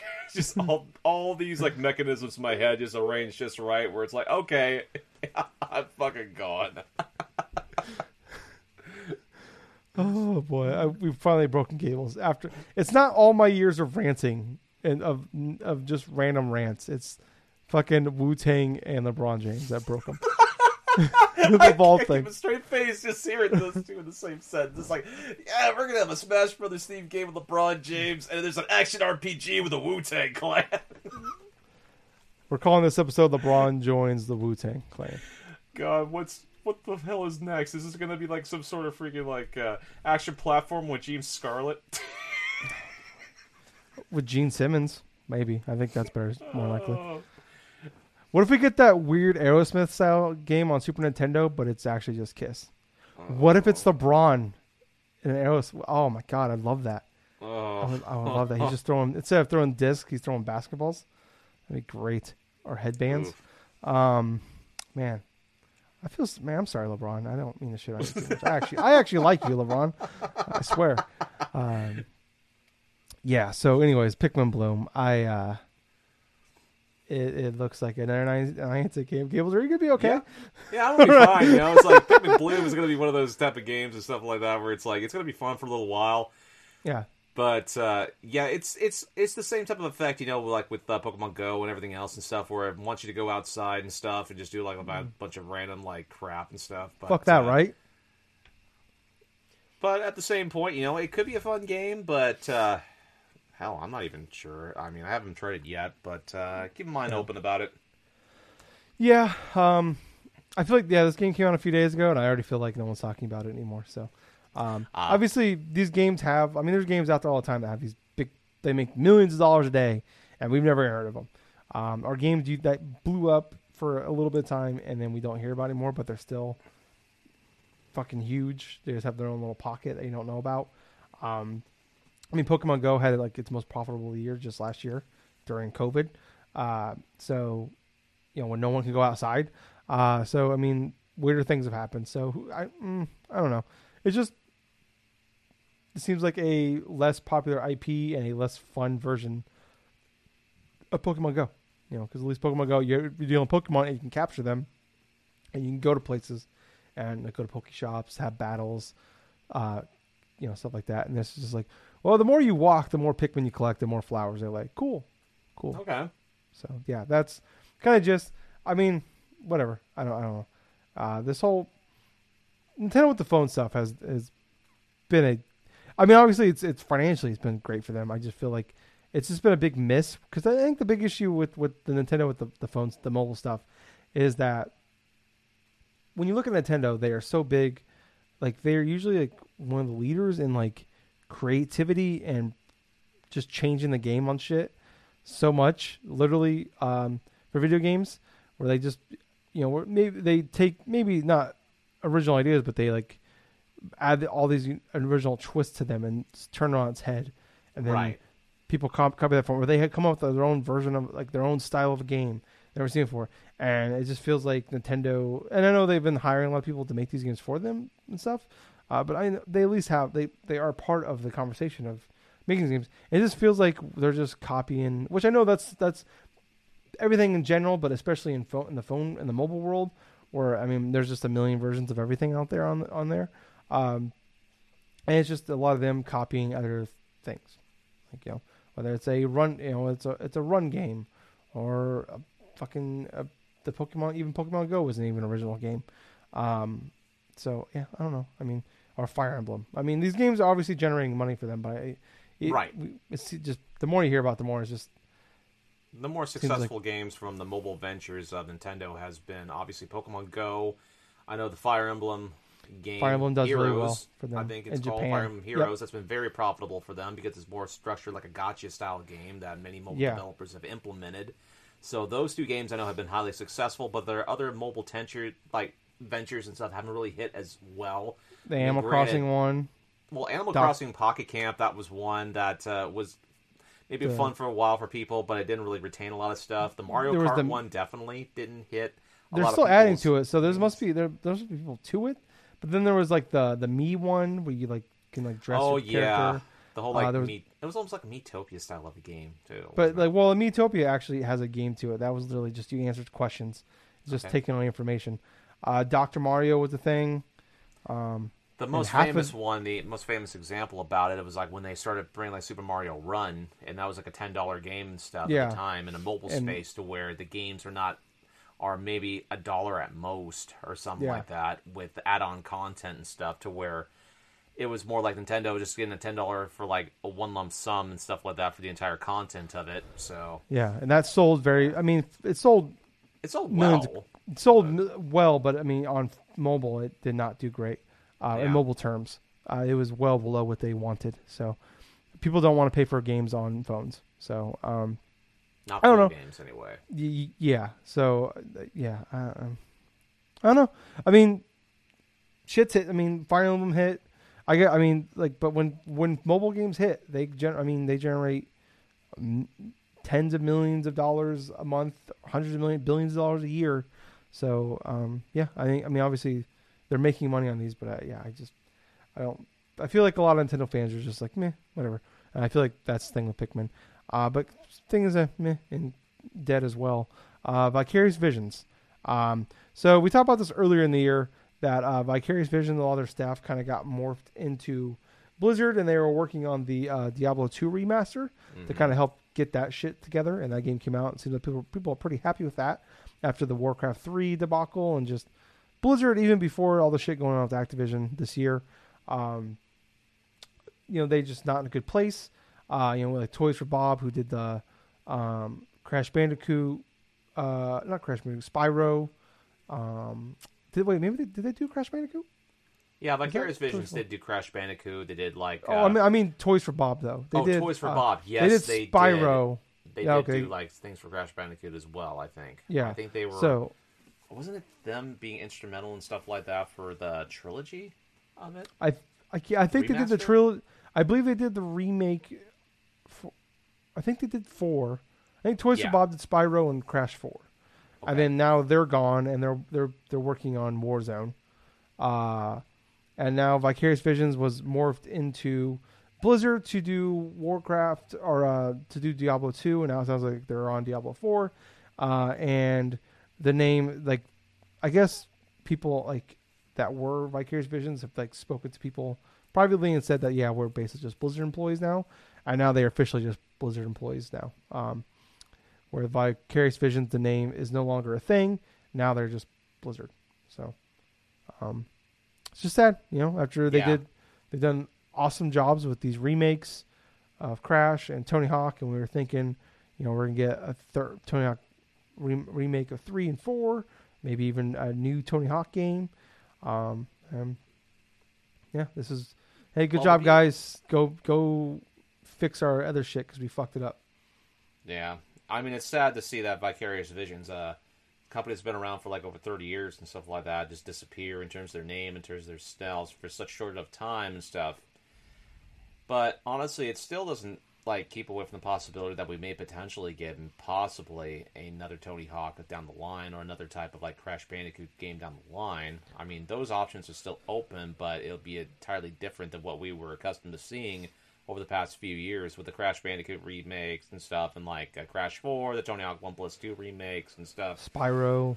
Spyro as well, that remaster and stuff. I mean, Vicarious Visions and stuff like that, along with like Toys for Bob and stuff. Those those two did fantastic jobs of like reestablishing these classic games in an entirely new game too with Crash 4 and stuff, and added a bunch of creativity and added a bunch of like flair in regards to what these games were back then, but yet emphasized more of their influence of what made those games great back then inside of a modern setting, which is what's highly important for them to become that successful.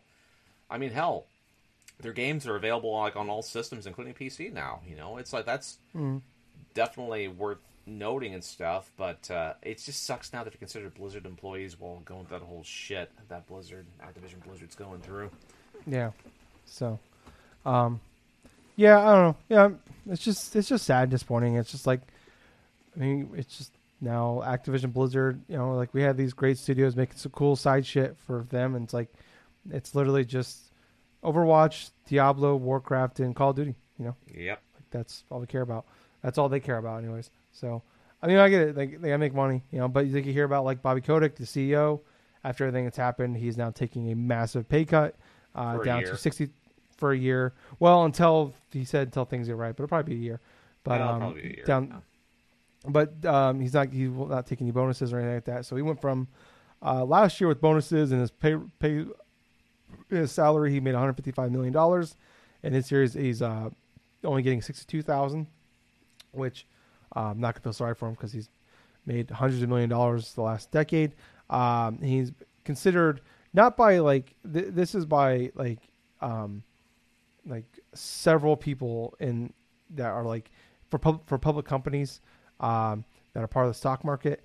Bobby Kotick is by, and this isn't a video game thing. This is just you know by journalists and people in the world of stocks and everything like that, where they everybody agrees for years on end that Bobby Kotick is, is the most overpaid CEO in Yep. the country. Uh, and this has been going on for several years. This is a, a recent recent thing. This has just been going on. So now he's the most underpaid one. I'm not underpaid because he's honestly lucky to have a job. Um, Mm-hmm. and I think a lot of people agree they shouldn't have one. But going down to sixty two thousand, I mean, you could say it's an honorable thing. It's, it's the right thing to do. It's the thing you should do if you if you really want to keep his job. Uh, they're investing two hundred fifty million dollars into um, making it easier for people that do uh, go out and talk about their um, any incidents that happen at work. Not even incidents, but like being harassed sexually or whatever at work. They're investing two hundred fifty million dollars in that to like actually have um, a third party come in and help them help these people out and not uh, oh yeah we'll have someone help talk to you and take this information but we pay them so you know whatever and then nothing happens and then make it a better place to work um, also uh, they're investing a lot of money to do a better job of paying having equal pay for um, you know for sex so males were making substan- substantially more money than the females were um, so now they're going to they're going to fix that, making it so they're making equal pay, which it should be, uh, and they're investing it. They're going to have they're going to focus more on doing a better job of hiring females, uh, non-binary, gays, and lesbians as well. So uh, that's awesome. So they want to increase that um, part, the diversity of them by fifty percent uh, in the next, I think, two years. They said. So that's awesome. That I mean, it's awful that all these shitty things had to happen. Usually that's just kind of the case of how things go, uh, where shitty things that happen for good things to happen. That's usually, unfortunately, that's the way our world works. Um, but yeah, uh, so it was just all around sad. It's all around sad. It's no good. But I, I also wonder with, with the uh, they're going to come out with their, with their report for the last quarter. Um, I believe in a couple days here for Activision is Activision Blizzard is. So I have a feeling. I think a lot of people do have the feeling that uh, they probably don't have good things to say, uh, good things report on financials for uh, the previous quarter. Because it would I, be surprising if they had like record profits, even regardless of that shit going yeah. on. I I feel like it. This is I don't know, and maybe because like I said, I just said with like the mobile stuff, like there's pockets of these games that we never hear about, or like they blow up for a little bit, and they to us they're dead, but to a lot of people they're alive and well.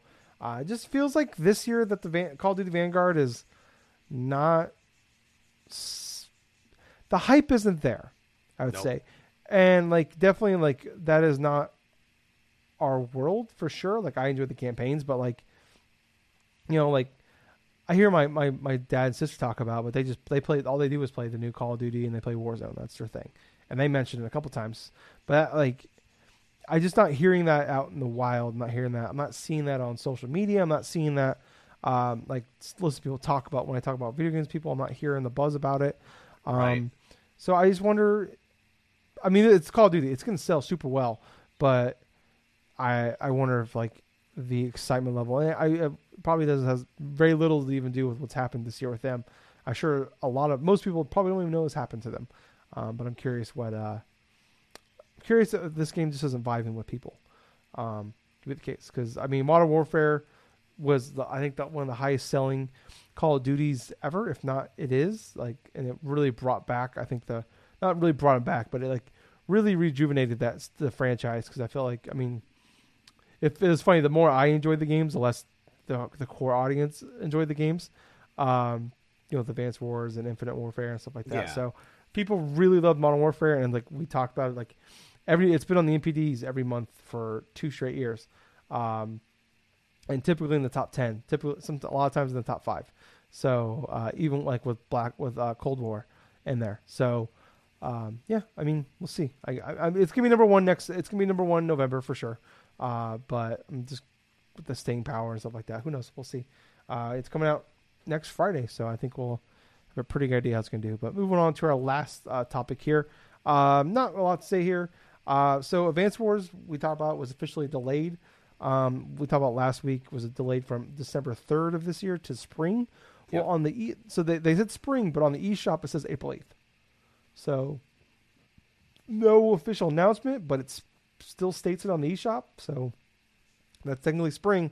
So yeah, I mean, keep I mean keep that out there. Keep you know I'm I'm thinking it sounds like that's. I mean this isn't like somebody else saying it. This is Nintendo store saying it. So, um, just not too much to add there. I don't know if you want to say anything on that one, Gables.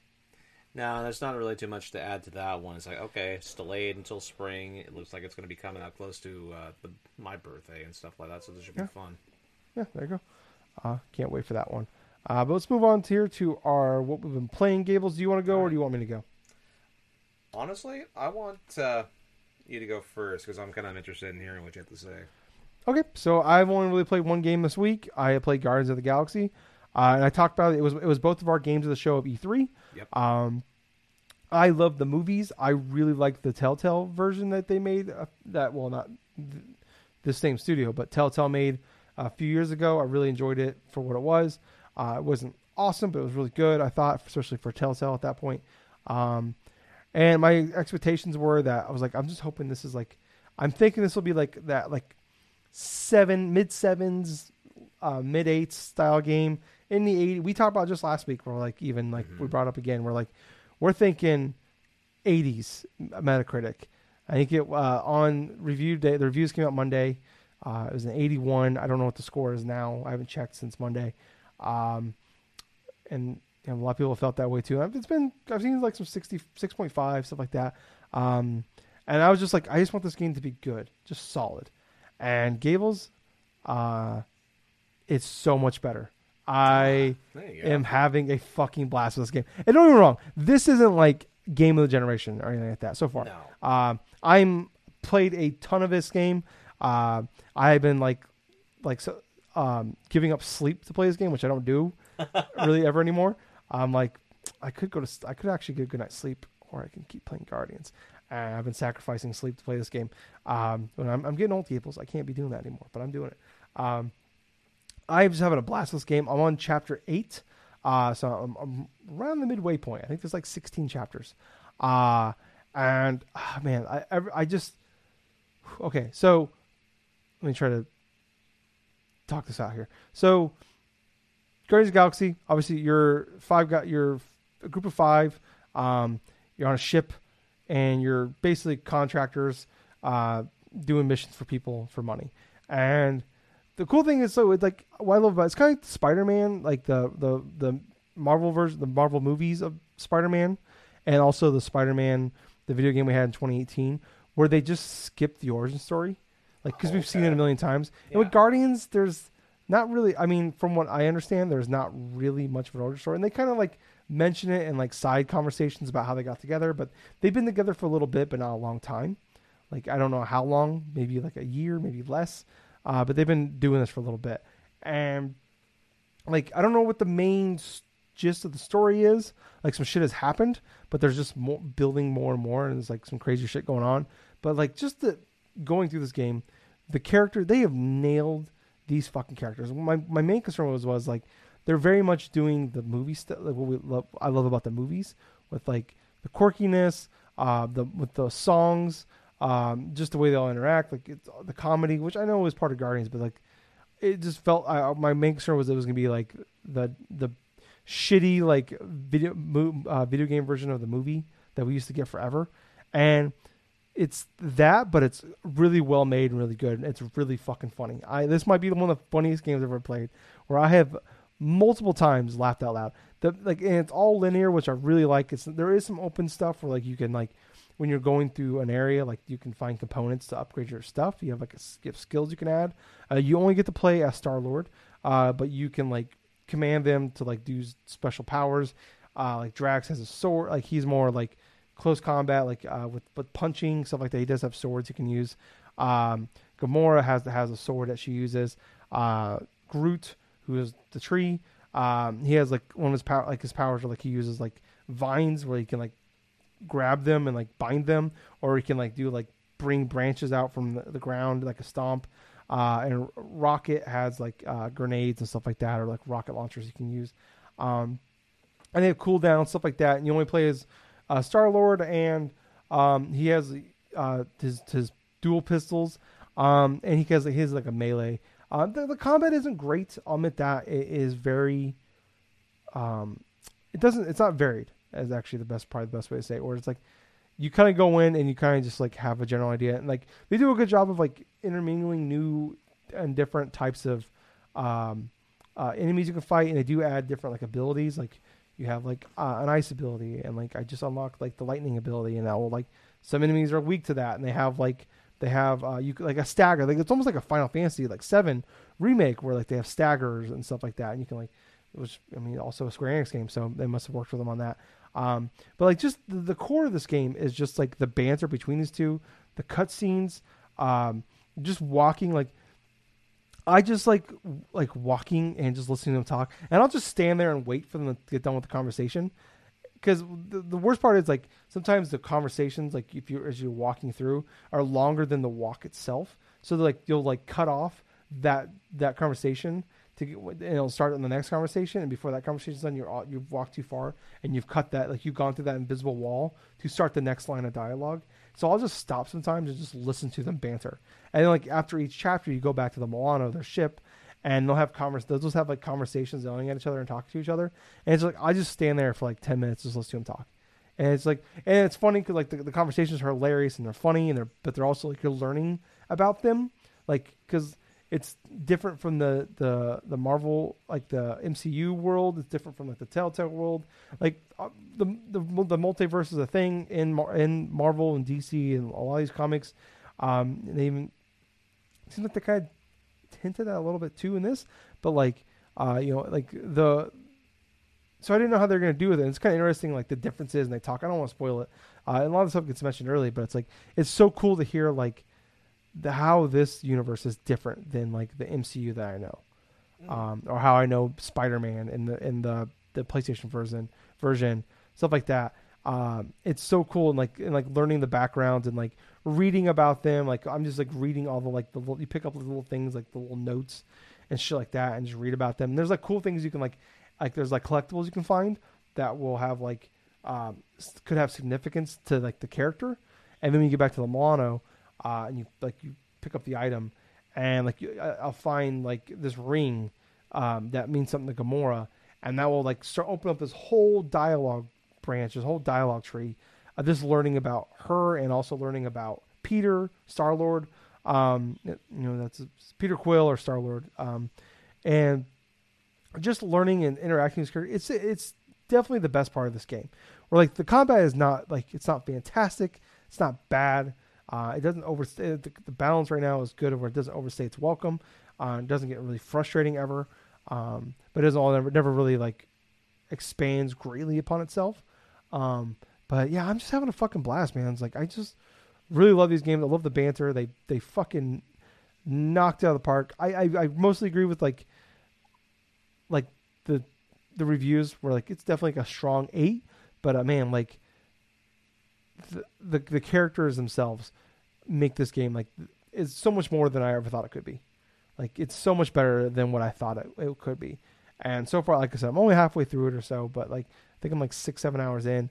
Uh, but it's just been a fucking blast, and I can't wait to keep playing it because it's awesome. What about um, I, I know you can't, you haven't started yet, Gables, but I can't wait till because I know. Have you seen the Guardian movies at all? I've never seen the Guardian movies actually.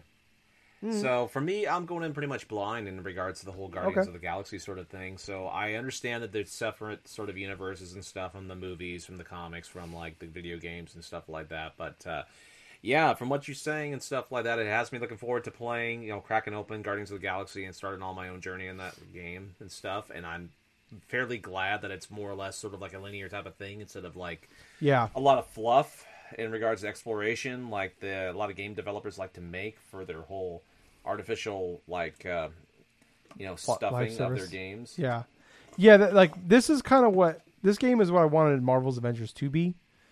Uh, really, because I feel like if they just made a Marvel's Avengers like this, that game could have been great. Because that story and that campaign of Marvel's Avengers is really good. They just they, the live service shit ruined it. Um, and it felt like they definitely like learned a lesson there. I mean, I know it's a different studio, but yeah, oh man, this game is phenomenal. And I, I love it. I love it. I really do. So that's that's all I've really been playing. Gables, what, what have you been playing? Okay, so to continue on the piggybacking from last week, you know, I've also played two games this week predominantly. So one of them was a continuation from Castlevania Harmony of Dissonance. I'm still on the Castlevania Advance Collection kick. And honestly, I have beaten Castlevania Harmony of Dissonance, and I started upon the second playthrough, which was the Maxim mode. And let me tell you something that gets a lot more quicker to finish that one than opposed to the main game. Where the main game you're going through and you wanted to try to explore a lot of the castle and stuff like that, and like do a whole bunch of different type of uh, experiments in regards to what weapons you'll find, and try to figure out which room you're supposed to go to next. Harmony of Dissonance in of itself feels like more of an artificial fluff in regards to like some of the boss battles, some of the other stuff. Like there was repeating patterns in regards to repeating boss battles that I kind of felt like didn't make too much sense. Like for example, you have two separate castles, right? So it's a castle A, castle B. They have their own set like bosses and stuff like that, and there are a couple that repeat only like in a specific form. Like for example, mm. there are two versions of one boss, which is uh, Minotaur, like Minotaur one level one, and then Minotaur level two or Legion Saint and Legion Corpse. So these could have been those type of extras and stuff where you could have just you know cut out maybe one or the other, maybe have like one being on Castle A, one being on Castle B in that regards. You know, have both castles have different bosses, quintessentially. That's what I would have loved to have seen an improvement upon. But uh, it really felt like that going through both of those castles and stuff, it didn't really start getting interesting up until I start I actually opened up the second castle and started going through some of the areas there. But a lot of my feelings remained the same where I felt like the music wasn't as strong as say some of the other games in that that trio of Game Boy Advance games. Like I I would much prefer like listening to say Circle of the Moon soundtrack while playing while and grinding and doing all of the various stuff than say Harmony of Dissonance because there are like maybe a handful of tracks from a composer like Michiru Yamane and stuff that I do like, but because the limitations of some of these of that uh, chipset in regards to the Game Boy Advance, I understand there were some limitations, but some of these actually sound worse than uh, some of the Game Boy Advance games that were released during that time in 2002. But uh, I finished up with the second playthrough of Harmony of Dissonance, which was Maxim mode, and like I was touching upon before, the gameplay goes a lot quicker because Maxim is so overpowered in terms of his attacks and also in terms of his like sub weapons. Let me give you the good example right here. When you start off with Maxim, you already have enough power and stuff to where you could actually go forth and overwhelm bosses from the get go, right? This is a mode that's keen for speedrunning because the sub weapon that uh, he uses is pretty much like a almost like a throwable like cross or something like that. They're kind of like a boomerang thing that comes back to you and stuff. You can go around the castle, explore all the terrains, collect all the heart like max ups and the life max ups and stuff, and you can just spam those freaking sub weapons to the bosses, and it literally takes like under some bosses took like under twenty seconds to beat. So for the first couple of bosses inside of Castle A, I did all that, and so my main pattern of that was defeat all the bosses in Castle A, then progress to Castle B.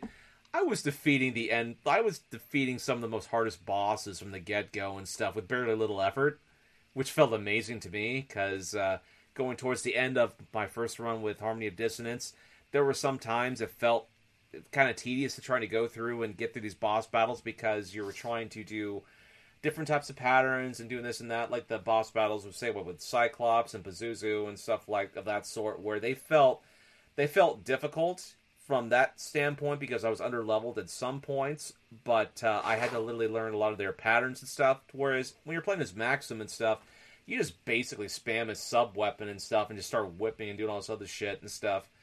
But uh, as soon as I would beat those bosses, I would stand in the center, and he has this animation to where he's just looking off in the distance, where you just see his back.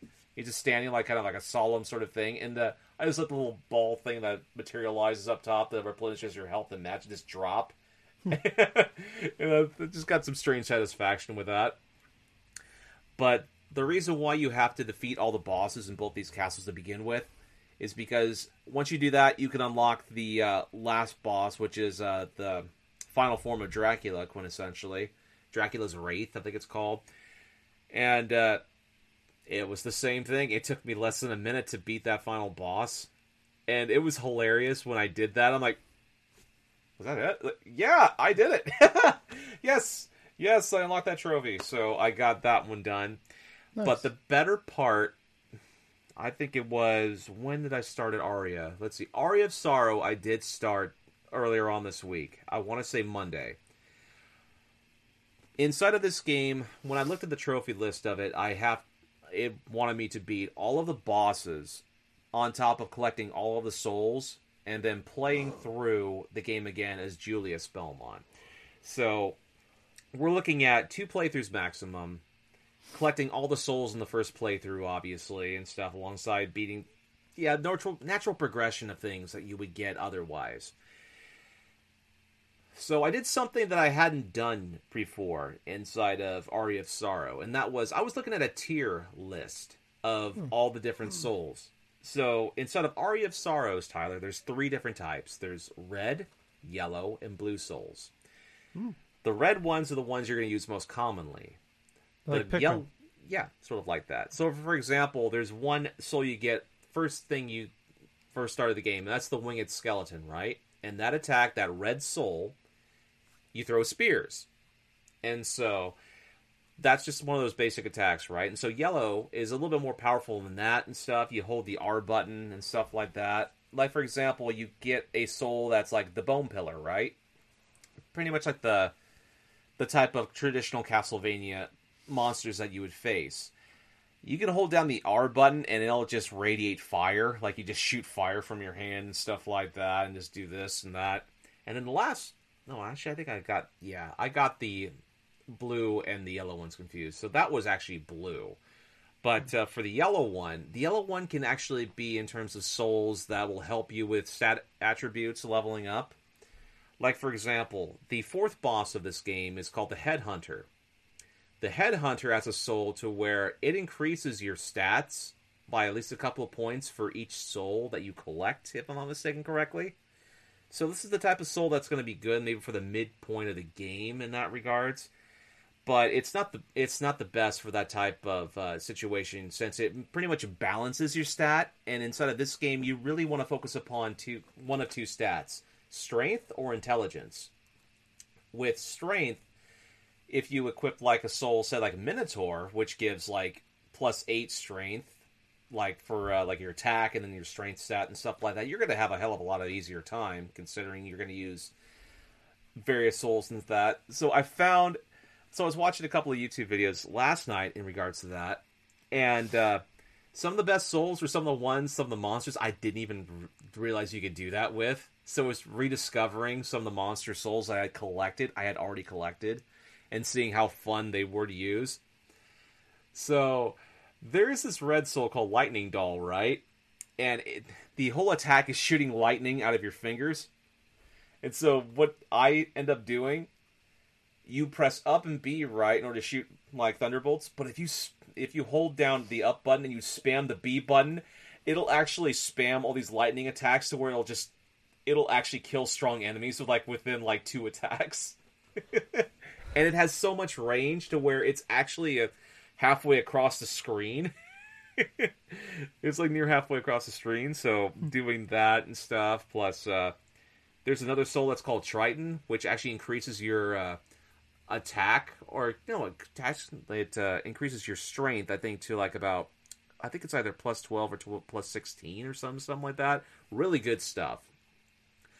But uh, as far as the collection of souls goes, there's 112 souls in this game, and I have about 73 in this regards. So I'm over halfway there. I'm uh, roughly over 60% completed with that stuff. I have gone through the first couple bosses actually effortlessly, right? So it's like you have the creaking skull, that's a fairly easy boss. You have like the manticore, another easy one. It, they're basically the type of bosses where you play and it's like you attack maybe once or twice, and then you avoid the big attack that Triss tried to do and stuff. And then it just kind of evolves itself from there. The third one, the Great Armor, that one's not that difficult, especially if like uh, you use the same tactics as the first two bosses, where you get like maybe one or two hits in, use the back dash and stuff to avoid one big attack and stuff. The Headhunter, however, I forgot how fun that boss battle can be because you start off it starts off you enter into this room right and you have this gothic scene to where you have this fireplace and you have these display shelves in the background right? Each and there's a head of a person in each row of these racks right in the background. And so you have these two chairs right and inside is like sitting is like this uh, lady without a head right? So she stands up and initially there's this head that floats onto her right and so the demon goes through, that grabs his head, attaches onto the body and stuff, and then you face off against this one, and it has like three phases in this boss battle, right? You face off against this lady, she has these normal like ground attacks, and all of a sudden, once you defeat that one, you have an old man's head that fuses onto this body and stuff, and it goes like he floats in the air, starts doing aerial type attacks and some shit. But the last one, you get to face the final form of this headhunter and stuff, which is basically like this freaking crazy ass looking lizard that will attack with its long ass tongue and all this other shit. But uh, yeah, this is a fun boss battle in of itself because you have to you have to navigate in regards to avoiding a lot of the attacks in the first form. The second form is kind of interesting because you have to avoid like projectiles and all this other shit. But uh, yeah, I remember that boss battle. The uh, Okay, and I know the big golem. There was another boss battle. It's called a big golem. He's not too difficult in that regard. So he'll have an attack where he'll just charge. He's like a little like over like uh, like maybe twenty feet tall or some shit and stuff. And the way you play this boss battle, it's like he envelops the entire screen, right? So where he's literally touching the roof of his head, and he'll have two basic attack. He'll have like maybe one or two basic attacks, right? Well, he'll attack with his arms either like frontwards or downwards, but then he'll actually lean forward and he'll just start like uh, shooting rocks from his mouth and stuff like that. It kind of looks like he's kind of vom- vomiting rocks or some shit that he had to try to avoid. But uh, that boss battle wasn't too bad. Let's see. Like I said, Headhunter was fine. What caught me by surprise is the battle with the Grim Reaper was is fairly early in this game, and it was very hilarious this this boss battle because I basically went in there without knowing anything about like the uh, the best souls in that point in that game. And so this is me just dodging a lot of Death's attack because I had played against that same boss over and over again back in the day in regards to the boss rush plus doing consequential playthroughs and stuff. So I went through his both of his forms. But what's really fun is when you get the soul of the Grim Reaper and you press the R button and all of those sickles that you had to avoid in that boss battle start falling and stuff and destroying enemies and stuff. Nice. Dude, just imagine it this way.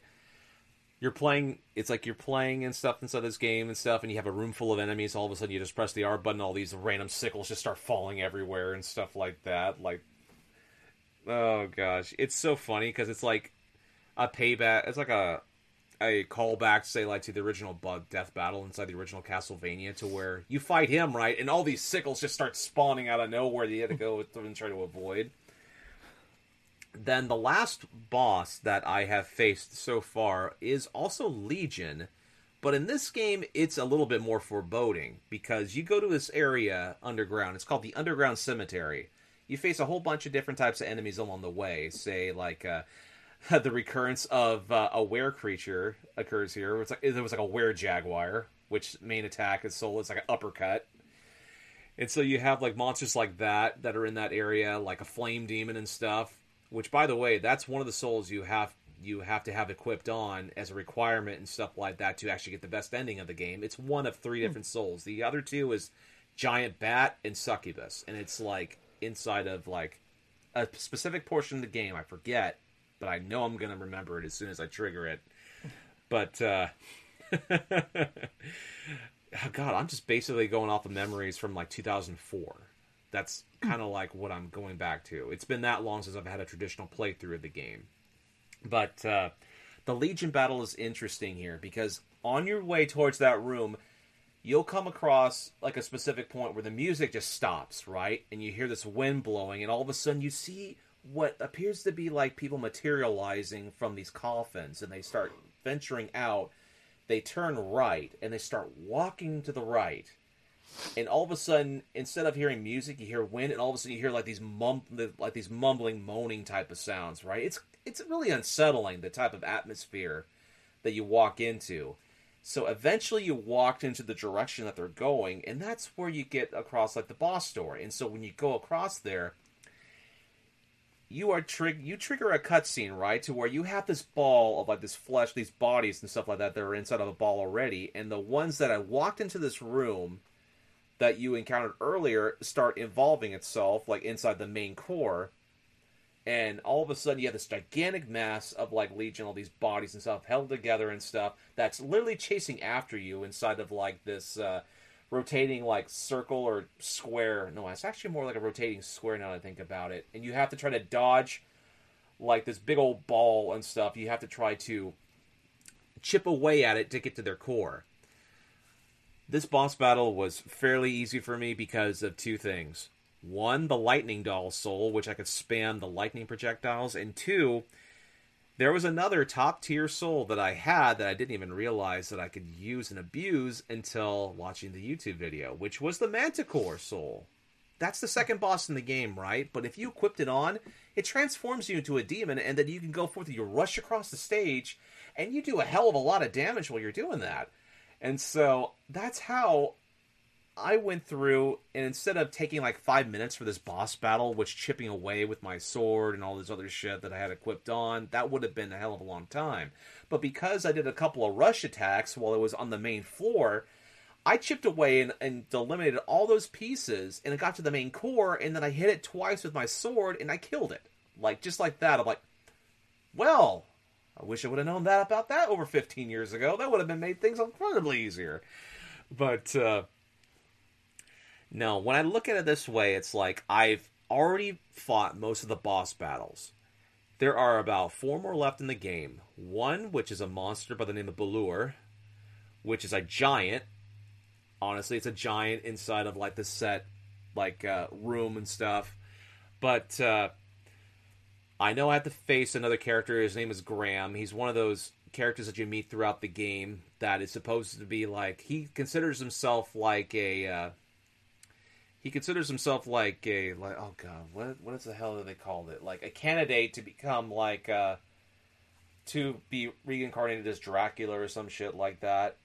So it's like basically the whole story of Aria of Sorrow, and the reason why Soma Cruz, the main character you control, is in there is because you're transported to this place into Dracula's castle because uh, apparently Dracula's castle at this point in time, the year is like 2035, right? And so it's like you and like the girl, one of your friends that you're like uh, walking along with, get transferred to Dracula's castle, quintessentially. That's in a solar eclipse. Yeah. So Dracula's castle is his true castle is inside of a solar eclipse. But uh, you meet a couple characters along the way. Like you meet a descendant upon like one of the uh, characters that uh, used to play as in Castlevania Three. So her name is Yoko Belnades and stuff, which is like the descendant of uh, Sypha from Castlevania Three. Then you meet some sort of like retired like like this AWOL military guy. His name is Hammer, and he sells like potions, sells weapons, sells armor, and stuff like that. And then you have a character by the name of uh, Genya Arikado, right? Which basically, quintessentially, is like uh, the son of Dracula, Alucard in disguise, inside mm. of that stuff, trying to show like Soma Cruz and stuff like that. Like uh, he has to discover like this various like power or whatsoever that's inside the castle and stuff, and that's how he learns that he has this power, right? The like this power of dominance, where he can absorb souls and stuff, monster souls from what he kills and stuff like that. He can use their powers as his own, and so all that. All that story stuff leads up to another character, like I was just saying before. Graham is his name, which is like a candidate to become reincarnated as Dracula which he believes that he is like the reincarnated form of Dracula, because of a battle that happened that's never mentioned again after the game. You know, like even like in the main timeline stuff. 1999, apparently Dracula's resurrection stuff for the Castlevania stuff was just killed in that year. But uh, quintessentially, the game is Y2K got him. Yeah, pretty much. Pretty much, it was like a Y2K bug that pretty much killed Dracula back then. Makes sense. Makes sense. But the overall thoughts, this is definitely the best game inside of that trilogy. It's definitely grind heavy, especially if you want to go through and collect all the souls in that regards. But at the same time, I'm still having a blast playing this game. The music is absolutely fantastic. The level design and stuff is is actually fairly smart. There are a lot of hidden things you can go through and find. Some things you won't even find unless you do subsequent playthroughs in order to try to like find more appreciative stuff. But my main goal with it is I want to collect all the souls. I want to get the platinum trophy for this game, the Castlevania Advance stuff.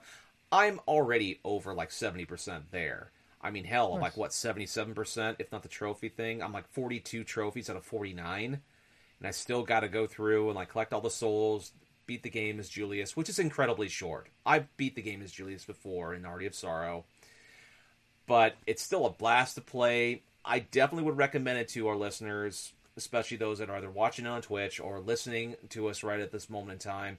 If you love Metroidvania games and you are interested in seeing some of the, like the games that sparked that boom in regards to the whole last generation and stuff to what's going on right now, you owe it upon yourself to at least give a try the Castlevania Advance Collection. Circle of the Moon, Harmony of Dissonance, even though Harmony of Dissonance is pretty bloated, and Aria of Sorrow, definitely the best of the trilogy in my honest opinion.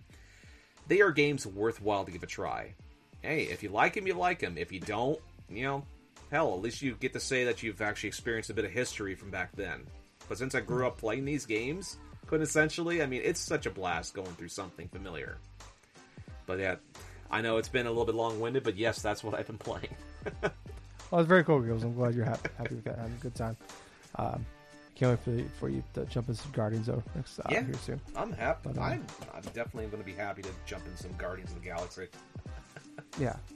Uh, so it's gonna be a, it's gonna be fun next week though for us. So uh, uh, just kind of keep an eye out. We'll be uh, talking about Extra Life and all that stuff next week. Well, reminder, uh, in case you forgot, we will be out a day later than normal Uh, next week, because of Extra Life, we'll be recording on Sunday instead of Saturday.